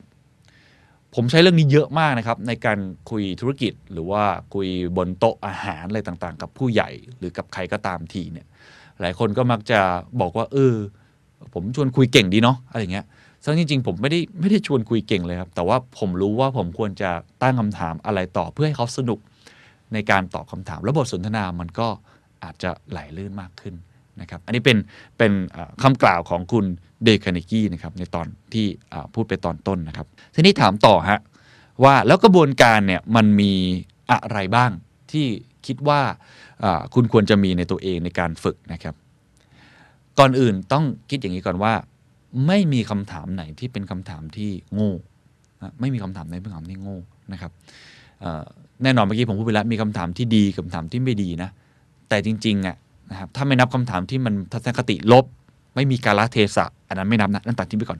แต่ถ้าเป็นคำถามที่ทัศนคติดี ไม่มีคำถามไหนที่โง่นะฮะและหลายครั้งผมใช้คำว่าคนเราเนี่ยไม่ค่อยได้เรียนรู้สิ่งใหม่ เพราะไม่ค่อยกล้าตั้งคำถามที่โง่โง่คำถามง่ายๆนะครับ เด็กๆจะตั้งคำถามเก่ง นั้นอันแรกให้ให้คิดอันนี้ก่อนว่าไม่มีนะครับทีนี้ต่อมาถามว่าเวลาเริ่มต้นบทสนทนากันคุยกันนะครับหรือว่าอาจจะเป็นโคชชิ่งอะไรก็ตามเนี่ย ทำยังไง อันที่หนึ่งฮะผมว่าสำคัญที่สุดนะครับ นอกจากจะเป็นผู้ฟังที่ดีเมื่อกี้แล้วเนาะคือ open end question เป็นความถามที่กว้างก่อนนะคำถามที่กว้างก่อนคำถามที่กว้างเนี่ย มันจะช่วยทำให้ผมใช้คำว่า ตีกรอบ ตีกรอบกว้างๆเวลาเราชวนคนคุยนะครับ ซึ่งในเชิงคำถามเนี่ย มันก็จะมี open end question ถ้าใครเรียนเรื่องเกี่ยวกับ การสื่อสารมวลชนมาเนี่ยจะมีประมาณ 5-6คำถาม ก็มีนี่แหละครับ5 W นะครับแล้วก็ 1 H ก็คือ what where when why who แล้วก็ how นะครับเนี่ยอันนี้เป็นคำถามไม้ตายเลยนะ ที่คุณสามารถเริ่มบทสนทนาอะไรต่างๆ ได้ เวลาคุณจะเริ่มบทสนทนานะครับอันนี้ในแง่ของการที่เราอยากจะทำความรู้จักกับคนให้มากขึ้น เราอยากจะพูดคุยแบบบรรยากาศสบายๆอาจจะเริ่มต้นด้วยคำถามแบบ open end question ก่อนนะครับยกตัวอย่างเช่น คุณเจอคนที่คุณไม่เคยเจอมาก่อน ไม่รู้จักกันมาก่อน แต่ต้องมาทำธุรกิจด้วยกันมาทำ partner ด้วยกันเนี่ยส่วนตัวนะ ผมอาจจะเริ่มคำถามที่ช่วงนี้ใช้บ่อยมากที่เป็นคำถามง่ายๆ แล้วก็เราได้ข้อมูลด้วยแล้วก็ได้เห็นทัศนคติ เช่นช่วงนี้ work from home กันอยู่ไหมครับฮะเป็นต้นนะเห็นไหมมันเป็นคำถามที่ง่ายๆ แต่เป็นการชวนคุยในแง่ของการทำงานว่าเออสโกบบริษัทนั้น เขาเป็นยังไง หรือคำถามหนึ่งที่ที่ผมชอบใช้มากเป็นคำถามชวนคุย ก็คืออช่วงนี้ทำอะไรสนุกสนุกอยู่บ้างหรือเปล่าเล่าให้ฟังหน่อยนะครับสนุกสนุกก็ได้ทั้งงานดีเลกเนาะได้ทั้งกิจกรรมในเรื่องของการงานด้วยนะครับผมจะไม่ค่อยถามว่าช่วงนี้ยุ่งไหม เพราะร้อยละเก้าสิบผู้บริหารจะตอบว่ายุ่งอยู่แล้วนะคำตอบมันก็อาจจะไม่ได้มีอะไรที่ซับซ้อน แต่ว่าก็แล้วแต่คุณนะคุณก็ใช้ได้เหมือนกัน แต่การ open end question เนี่ยมันเป็นคำถามปลายเปิดที่จะช่วยทำให้เราเหมือนกับได้เห็นภาพ ใหญ่ก่อน ผมมักจะใช้อันเนี้ยค่อนข้างบ่อยในการเริ่มต้นบทสนทนา หรือใช้ในแง่ของการสัมภาษณ์ด้วย ผมก็ใช้คำถามเปิดกว้างๆก่อนครับสถานการณ์ธุรกิจปัจจุบันตอนนี้เป็นอย่างไรเล่าให้ฟังบ้างสิเพราะหลายครั้งถ้าเราไปอ่านงานสัมภาษณ์เก่าๆเขาหรือว่าสถานการณ์อะไรต่างๆเราอาจจะเข้าใจผิดก็เป็นไปได้ถูกไหมฮะฉะนั้นคำถามแรกนี่ยคุณต้องถามที่กว้างๆนิดนึงนะครับ open end question นะแล้วก็โดยเฉพาะคำว่าอย่างไรเนี่ยผมจะใช้บ่อย นะครับอย่างไร หรือว่าทำไมเนี่ยคำถามแรกอาจจะเร็วกันไปนิด เพราะ why เนี่ยเป็นคำถามที่ตอบค่อนข้างยากนิดนึง มันคือเหตุผลของการทำสิ่งนั้น แต่ก็แล้วแต่ท็อปิกแล้วแต่อะไรต่างๆนะครับในการถาม Open Question มีข้อดียังไงมีผลวิจัยเยอะมากเลยครับ ว่าการที่เราถามคำถาม เรียกว่าเป็น close end นะครับ close end question หรือคำถามปลายปิดใช่หรือไม่นู่นนี่ในคำถามแรก ๆ ก่อนเนี่ยมันจะทำให้เราพลาดข้อมูลมหาศาลมากเลยฮะ แล้วเราสามารถที่จะรับรู้ข้อมูลของเขาเนี่ยผิดเพี้ยนไปด้วยซ้ำนะมันมีคนนำผลวิจัยเยอะมากเลยนะครับ ถามแบบ close end ไปทำผลวิจัยนะครับว่าในช่วงหลังปี 2008 นะครับที่เรื่องเลือกตั้งสหรัฐอะไรก็ตามทีมาเนี่ยแล้วก็ถามเป็นเหมือน survey ว่าคุณคิดว่าอะไรคือปัญหาที่ใหญ่ที่สุดในชีวิตของคุณ ก็มีตั้งแต่ economy สงครามในอิรัก healthcare นะครับ หรือว่านโยบายต่างๆอะไรเงี้ยเป็น survey ออกมานะครับผลปรากฏก็คือว่าคนที่ถามถามเป็น close end เนี่ยคำตอบที่ได้จะได้บอกว่ามันคือเรื่องของเศรษฐกิจนะครับร้อยละ 58 เลย แต่ถ้าถาม Open End กว้างๆ คืออะไรก็ได้ตอบอะไรก็ได้ครับ ไม่ไม่ฟิกมาเป็นเป็นไอคำตอบชัดๆแบบเมื่อกี้ ผลปรากฏเชื่อไหมครับว่ากลายเป็นไออีโคโนมีเนี่ยเหลือแค่ 35%และเป็นคำตอบอื่นๆที่ไม่ได้อยู่ในลักษณะเป็น close end เลย ตอบเรื่องอื่น เช่น อาจจะไปตอบเรื่องภาษี ตอบเรื่องของความเปลี่ยนแปลง ตอบเรื่องของประเด็นเชิงสังคมนะครับ อันนี้เป็นตัวอย่างหนึ่งที่อยากจะจะชี้เห็นว่า การถามคำถามปลายปิดเนี่ยมันจะทำให้เราปิดกั้นข้อมูลตัวเองที่จะรู้ แล้วก็บางทีอาจจะพลาดข้อมูลอะไรไปได้นะครับอันนี้คือข้อที่หนึ่งนะครับที่อาจจะเริ่มต้นอันนี้ก่อน เพราะว่าหลายครั้งเนี่ยเราสามารถที่จะได้รู้สิ่งที่ผมใช้คำว่าบางทีเราคาดไม่ถึงนะครับหลายครั้งเนี่ยเชื่อไหมครับว่าผมเป็นนักสัมภาษณ์เนาะ ถามคำถามแรกมาปุ๊บอะสคริปต์ที่เตรียมมาหรือเรื่องที่ผมเตรียมมาทั้งหมดผมไม่ได้ใช้เลย เพราะว่าคำถามแรกพอเขาตอบมามีเรื่องใหม่ที่น่าสนใจกว่า เป็นต้น การคุยบนโต๊ะอาหารก็แบบนี้เหมือนกัน การดิวธุรกิจก็แบบนี้เหมือนกัน บางทีชวนคุยเรื่องพาน้องหมาไปเดินเล่น ชวนคุยเรื่องดูบอลเมื่อวาน คุณอาจจะได้มุมมองบางอย่าง แล้วคุณต้องรีบกระโดดงับอันนั้น ซึ่งก็อย่างที่เดลคาร์เนกี้บอกคือต้องเป็นผู้ฟังที่ดี คุณต้องรู้ว่าเรื่องเนี้ย มันน่าสนใจที่จะดิวธุรกิจต่อ หลายครั้งผมดิวกับลูกค้าเนี่ยฟังปุ๊บเรารู้เลยว่าเขาต้องการสิ่งนี้มากกว่าสิ่งที่ผมเตรียมงานมาทั้งหมดผมเลิก present อันนั้นผม present อันใหม่ก็มีเหมือนกันนั้นคำถามแรกจะช่วยทำให้คุณสามารถที่จะเหมือนกับเรดาร์ก่อนค่อยๆ จับเรดาร์นะครับ อันที่สองเขาเรียกว่า probing question ครับ probing question ในเชิงคนที่ทำเซลล์เนี่ยจะรู้นะ จะต้องฝึกเรื่องนี้ผมเคยเป็นเซลล์มาก่อน จะต้องฝึกเรื่องนี้เยอะมากนะครับคำว่า probing หมายความว่าคุณก็เริ่ม โฟกัสลงไปเรื่อยๆ ลงไปเรื่อยๆ ในสิ่งที่คุณต้องการมากขึ้นเรื่อยๆ นะครับ เมื่อกี้คุณถามกว้างๆ ไปแล้วสถานการณ์ธุรกิจตอนนี้เป็นยังไงบ้าง พอเขาตอบอะไรมาสักอย่าง คุณถามเจาะลงไปเรื่อย เอ๊ะทำไมปีนี้คุณขาดทุนนะ แต่ทำไมคุณถึงลงทุนเพิ่มล่ะนะ หรือถามเริ่มกับลูกน้องของคุณว่า ถามกว้างๆ ก่อน คิดว่าปีนี้ปัญหาเป็นยังไงบ้าง เวลาผมประเมินปลายปี ปีนี้เป็นยังไงบ้าง เขาจะตอบกว้างๆ ตอบกว้างๆแล้วจะมี point หนึ่งที่มันน่าสนใจที่เราอยากจะเจาะอยู่แล้ว เรารู้อยู่แล้ว แล้วก็ probing question คือถามลึกลงไปเรื่อยๆ ซึ่ง probing question เนี่ยค่อนข้างจะ specific มากนะครับ อันเนี้ยต้องเป็นเขาเรียกว่า sense ของคุณแล้วว่าคุณอยากรู้เรื่องอะไร ถ้าถามผมเนี่ยง่ายมากเลยคำถามที่ดีในเชิง probing question นะครับ คือคุณต้องนึกก่อนว่าคุณอยากจะรู้อะไรนะครับ เช่น สมมุติว่าคุณอยากจะ empathize ลูกค้าของคุณ คุณอยากรู้ความต้องการของลูกค้า ว่าคุณจะออก product ใหม่ คุณจะออกเก้าอี้ตัวใหม่ คุณอยากรู้ว่าเขาอยากได้เก้าอี้แบบไหน คุณจะออก product นาฬิกาใหม่ คุณอยากรู้ว่าพฤติกรรมผู้บริโภคในการเสพของเขาเนี่ยเปลี่ยนแปลงไปยังไงละเขาในแง่ของการใส่นาฬิกาเปลี่ยนไปยังไง หรือเรื่องของสื่อวิธีการเสพสื่อเขาเปลี่ยนไปอย่างไรเนี่ยนะครับ เราถามกว้างๆก่อนเราถามไปแล้ว ตอนนี้ใช้สื่ออะไรบ้างครับ แล้วส่วนใหญ่ใช้เวลาไหนอะไรเป็นยังไง แล้วพอเขาตอบอะไรมาที่น่าสนใจ เช่น ผมเจอว่าเขาชอบใช้ Instagram ผมก็เริ่ม probing question ผมจะถามเจาะแล้ว เปรียบเทียบ Instagram กับ Facebook อันไหนใช้มากกว่ากันนะครับทำไมจึงใช้มันก็จะเริ่มเจาะรายละเอียดไปเรื่อยๆ เพราะฉะนั้นไอ้คำว่า probing question ถามว่าจะ probe ไปถึงไหน specific ไปถึงไหน อันเนี้ยอยู่ที่ตัวคุณเองแล้วว่าคุณต้องการรู้ข้อมูลอะไร โพยใช้ไม่ค่อยได้จริงหรอกครับ ส่วนใหญ่ ส่วนใหญ่ต้องอยู่ในหัวคุณว่า คุณอยากได้คำตอบอะไรในหัว นั้นคุณต้องมีมีในใจอยู่แล้วว่าคุณอยากได้ไอตัว end result ผลลัพธ์ที่คุณอยากได้ มันคืออะไรกันแน่ อันนี้ก็ต้องไปตีความมาเอง ผมเปรียบเทียบการ probing question เนี่ยจริง ๆ แล้วมันเหมือนการต่อยมวยครับเหมือนต่อยมวยเลยครับ เปิดมาเนี่ยระฆังเจ้งอันแรกก็เต้น footwork กันก่อนนะครับพอเริ่มมี Open End Question เริ่มต่อยกันไป warm up แล้ว นั่นอะถึงจะเริ่มนะครับ ถามคำถามที่ฮุกมากขึ้นเรื่อย ๆ อันนี้มันเป็น เขาเรียกว่ามันเป็นจังหวะแล้วนะครับใน Harvard Business Review เขาใช้คำหนึ่งนะ ที่ผมว่าค่อนข้างน่าสนใจครับ เขาใช้คำว่า favor follow up questions นะครับก็คือ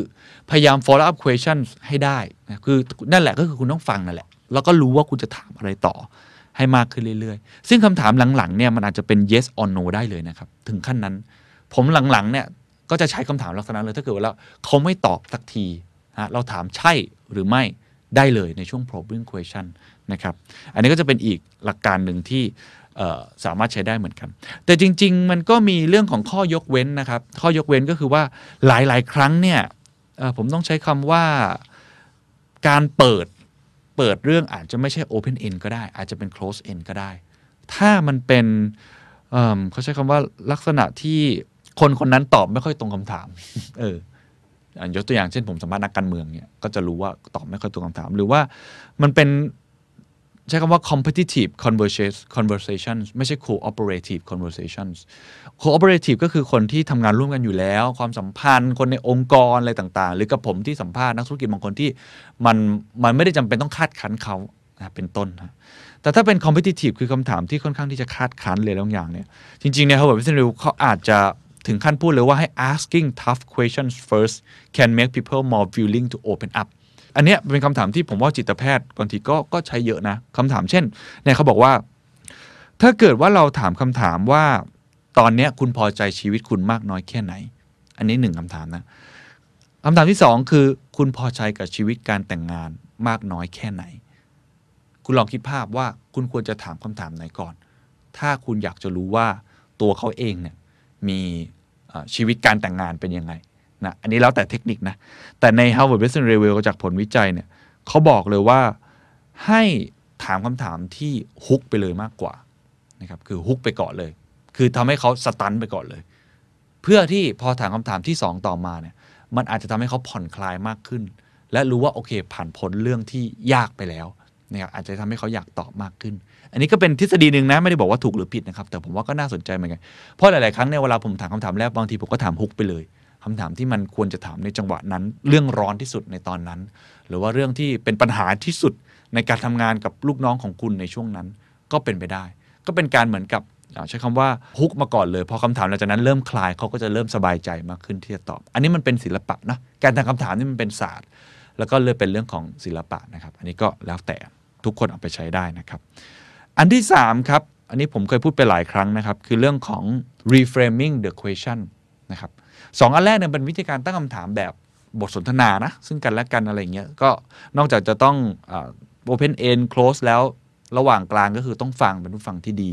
แล้วก็ mood and tone ผมว่าต้องสุภาพนะครับ อันนี้สำคัญมาก ตั้งใจฟังเขาจริง ๆ แต่อันที่ 3 reframing the question เนี่ยอาจจะใช้ในแง่ของการสร้างนวัตกรรมอะไรใหม่ ๆ แล้วผมจะใช้เยอะมากเลยครับ เวลาผมต้องการที่จะคิดค้นโปรดักต์ใหม่ๆนะครับอันนี้พูดในเชิงนวัตกรรม หรือใช้คำว่าเชิงการตั้งคำถามกับชีวิตของตัวคุณเองเลยก็ว่าได้นะถามทำไม คือถามทำไมครั้งหนึ่งก็ยากแล้วนะ ถูกไหมฮะ สมมติว่าถามผมเนี่ยว่าทำไมคุณต้องทำพอดแคสต์มาจัดรายการทุกวันเนี้ถามว่าทำไมเนี่ยมันมันตอบยากเหมือนกันนะครับแต่ถามทำไมห้าครั้งเนี่ย อันนี้ก็ยากขึ้นเรื่อยๆ แต่ว่าจะจะมันเป็นการขุดเข้าไปให้ลึก ถึงใจข้างในของคุณ ให้มากขึ้นแล้วบางครั้งเนี่ยการถามคำถามทำไม 5 ครั้ง มันอาจจะทำให้เรา reframing the question เป็นโจทย์ใหม่ ๆ ที่เกิดขึ้นก็ได้นะครับยกตัวอย่างเช่นสมมติเราถามว่าไปถามผู้บริโภคนะครับทำไมคุณถึงออกกำลังกายอะคำตอบแรกเขาอาจจะตอบมาว่า เพราะว่ามันทำให้ฉันสุขภาพดี โอ้ ดูสวยจังเลย คุณกำลังจะออก product อะไรสัก product หนึ่งเนาะเออสมมุติจะออกนมอันใหม่แล้วกัน นะครับ ถ้าคุณถามแค่นี้นะ ถามแค่นี้นะ คุณก็จะออก product ที่เพื่อสุขภาพนะทำให้คุณเนี่ยมีสุขภาพที่ดี เพราะคุณถามแค่นี้ แต่เขาถามลึกลงไป แล้วทำไมถึงอยากสุขภาพดีล่ะอะถามต่อ คนคนนี้ตอบว่า ก็เพราะว่าฉันอยากให้สุขภาพหัวใจของฉันดี heart rate ของฉันดีมากขึ้น ถามต่อ อะไร heart rate เนี่ยมันสำคัญยังไงเหรอ เขาบอกว่ามันก็จะทำให้ฉันเนี่ยสามารถที่จะ burn แคลอรี่ได้มากขึ้น เพราะว่า cardio เนาะทำให้ burn แคลอรี่มากขึ้น ถามต่อฮะแล้วทำไมคุณถึงอยาก burn แคลอรี่ล่ะ บอกก็จะได้ลดน้ำหนักไงน้ำหนักฉันจะได้ลดลง ถามต่อครับ แล้วทำไมคุณจึงพยายามที่จะลดน้ำหนักล่ะคำตอบที่ได้จะบอกว่า ฉันรู้สึกว่าฉันอยากจะมีรูปร่างที่ดีเพื่อให้สังคมยอมรับฉัน เห็นไหมครับ การถาม why 5 ครั้ง กับการถาม why ครั้งเดียวคำตอบที่ได้ไม่เหมือนกัน ทั้งที่จริงเป็นคนเดียวกัน มันคือการขุด empathize เนี่ย มันคือการ empathize หา insight ของคนไปเรื่อยๆ ให้ได้ ถ้าคุณจะต้องทำแคมเปญโฆษณาในตัวนี้ คุณอาจจะทำผิดได้เลยนะ เพราะอันแรกคุณจะทำสวยๆ มาเลยเป็นนมทำให้คุณสุขภาพดี จริงๆ ไม่ใช่ทำให้กินนมตัวนี้แล้วคุณหุ่นดี อันนี้ยกตัวอย่างเป็นต้นนะ จะให้เห็นว่าการถาม why 5 ครั้งเนี่ย จะช่วยทำให้คุณ มี direction ในการทำธุรกิจ direction ในการเข้าใจผู้บริโภค direction ในการเข้าใจลูกน้องของคุณหรือหัวหน้าของคุณที่ดีขึ้นนะครับเพราะมันจะขุดลงไปให้ลึกในข้างในนะครับ คุณคาวจุงเนี่ยซึ่งเป็นคนที่ทำเรื่องจิตวิทยาโดยตรงเลยเนาะเขาเคยมีขวดอันหนึงซึ่งผมชอบมากเขาบอกว่า to ask the right question is already half the solution of a problem การถามคำถามที่ดีที่ถูกต้องนั่นแหละแสดงว่าคุณแก้ปัญหาถูก ไปครึ่งหนึ่งแล้ว หลายครั้งคนแก้ปัญหาผิด เพราะตั้งโจทย์ในชีวิตผิดครับ ตั้งโจทย์ในการทำงานผิด เยอะมากนะครับ โดยเฉพาะเรื่องชีวิตเนี่ยเราตั้งโจทย์ผิดครับ อย่างที่เมื่อกี้ผมบอกทำไมฉันไม่รวยสักทีทำยังไงจะรวยอย่างคนอื่น แล้วเราตั้งอีกแบบว่า แล้วทำไมฉันต้องรวยด้วยล่ะ ฉันมีความสุขในรูปแบบอื่น ๆ ได้ไหมอาจจะไม่จำเป็นต้องรวยก็ได้ อาจจะมีความสัมพันธ์ที่ดีกับคนรอบข้าง ก็มีความสุขได้รวยความสุขได้ มันเป็นการตั้งโจทย์ใหม่ให้กับตัวเองนะครับ อันนี้ก็เป็นตัวอย่างหนึ่งเนาะอันที่สามนะครับ อันที่สี่ครับ ต้องเป็นคำถามที่ง่ายสำหรับผมนะคำถามที่ดีในยคำถามที่ที่ง่ายนะครับ ลองฝึกตั้งคำถามอะไรง่าย ๆ แต่ว่าคุณอาจจะรู้สึกว่าโอ้โหทำไมมันมันตอบยากจังเลย ฉันจะตอบตัวเองได้ยังไงเนี่ยไอ้คำถามลักษณะแบบเนี้ยคำถามแบบเนี้ยจะช่วยทำให้คุณเนี่ย สามารถที่จะค้นพบศักยภาพอะไรใหม่ๆอย่างที่ผมยกตัวอย่างไปแล้วอย่างเจฟเบโซสเนี่ยถามคำถามนี้ค่อนข้างเยอะนะครับว่าอะไรที่จะไม่เปลี่ยนแปลงไปบ้าง หรือว่าเวลาคุณผ่านบทเรียนอะไรยากๆมาเนี่ยผ่านเรื่องยากๆคุณลองถามตัวเองว่าคุณได้เรียนรู้อะไรจากสิ่งนั้นนะครับหลายครั้งเนี่ยเราเราไม่ค่อยถอดบทเรียนกันสักเท่าไหร่การถามคำถามง่ายๆเนี่ยก็จะช่วยทำให้คุณได้ค้นพบอะไรใหม่ๆ หรือง่าย ๆ คุณมีความสุขหรือเปล่าทุกวันเนี่ยนะสิ่งที่ทำอยู่มันใช่หรือเปล่า มันก็จะเป็นคำถามที่ ถามง่ายนะ แต่ว่าตอบยาก อีก 5 ปีคุณมองตัวเองอยู่ตรงไหนเนี่ยมันจะเป็นลักษณะคำถามที่ lead ชีวิตหรือว่าองค์กรของคุณไปนะครับพอถึงตรงนี้ผมก็เลยอยากยกตัวอย่างนะครับ ของหนังสือคุณจอห์นแม็กซ์เวลล์นะครับจอห์นซีแม็กซ์เวลล์นะครับหนังสือชื่อ Good Leaders Ask Great Questions นะครับเเขามีตัวอย่างสนุกสนุกมานะ ผมว่าก็สนุกดีนะครับ ว่าคำถามที่ ผู้นำถ้าคุณเป็นผู้นำเนี่ยคำถามที่คุณควรจะถามตัวเอง ก็เนี่ยนะคำถามง่ายๆเลยนะหนึ่งฮะ how do I see myself คุณมองตัวเองยังไง อะไรคือ self awareness ของคุณ ความตระหนักรู้ของคุณ คุณรู้สึกตัวเองตอนนี้เป็นยังไงบ้างนะก็ต้องถามตัวเองบ่อยๆนะครับ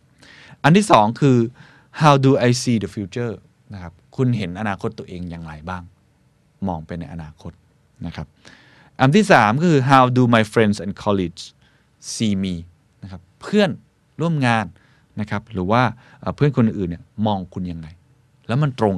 ไอ้ทั้ง 3 ข้อเนี่ยมันสอดคล้องกันหรือไม่ อันนี้เป็นคำถามที่ง่ายๆนะแต่ลองถามตัวเองดูก็ได้ครับ เป็นคำถามที่คุณจอห์นซีแม็กเวลเขาให้ผู้นำเนี่ยถามตัวเอง แต่อีกอันหนึงที่ผมชอบมากกว่าครับ คือเป็นคำถามที่ผู้นำควรจะถามกับคนที่ร่วมงานด้วย พื่อรีเฟกตัวเอง หรือเพื่อได้เห็นปัญหาอะไรบางอย่างในงาน อันที่หนึ่งครับเขาบอกว่าฉันเป็นผู้ฟังที่ดีหรือไม่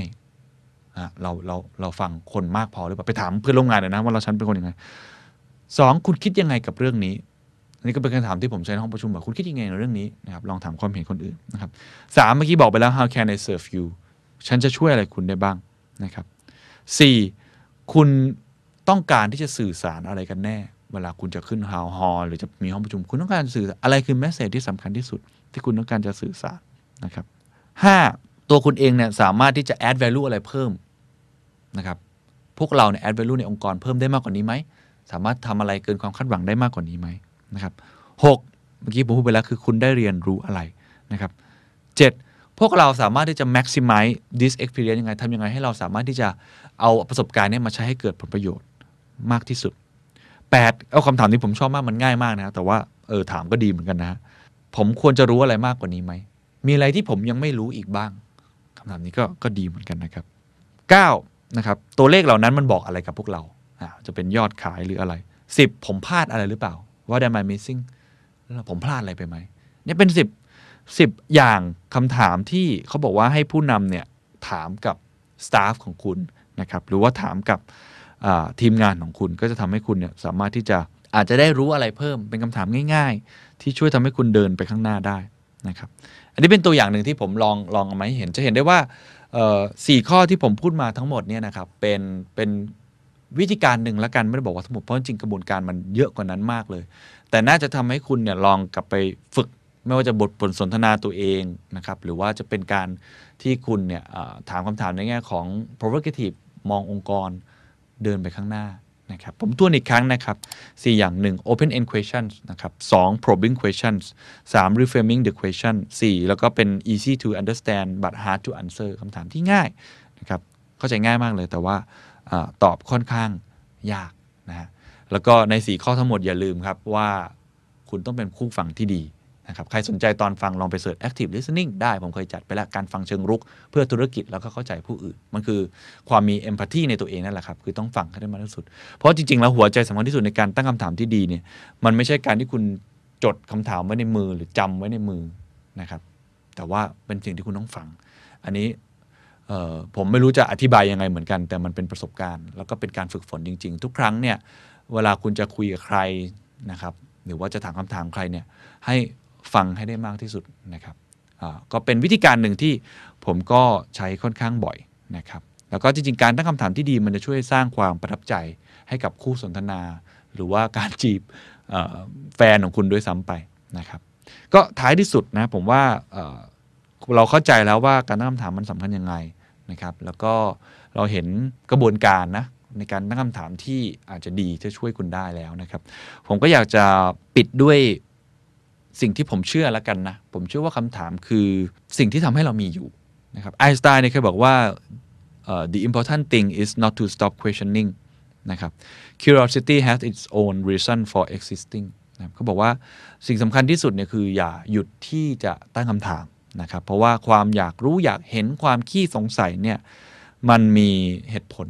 มันเป็นเหตุผลเลยก็ได้นะฮะที่ทำให้เรามีชีวิตอยู่ต่อไปทำให้เราชีวิตเรา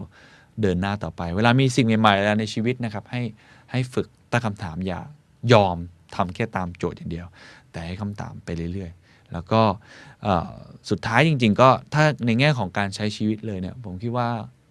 การที่เราหมั่นตั้งคำถามกับตัวเองมันคือเข็มทิศชีวิตอย่างหนึ่งนะครับ ทุกๆ ปลายปีเนี่ยผมก็จะตั้งคำถามกับตัวเองว่า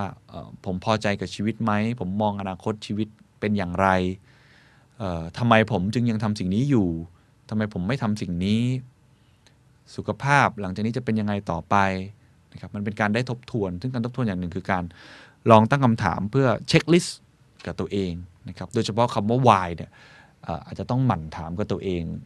บ้างนะทำให้เราได้รีเฟล็กหรือส่องกระจกตัวเองนะครับแล้วก็เห็นอนาคตของตัวเองรวมทั้งก็ถามคนรอบข้างนะความสัมพันธ์ของคนต่างๆ ด้วย ก็น่าจะทำให้ชีวิตของคุณเนี่ยผมว่าเป็นชีวิตที่ที่ไร้ค่านะครับ ถ้าเราไม่ฝึกตั้งคำถาม แล้วก็ให้คำถามเนี่ยมันเป็นตัวนำชีวิตของเรานะครับ สวัสดีครับ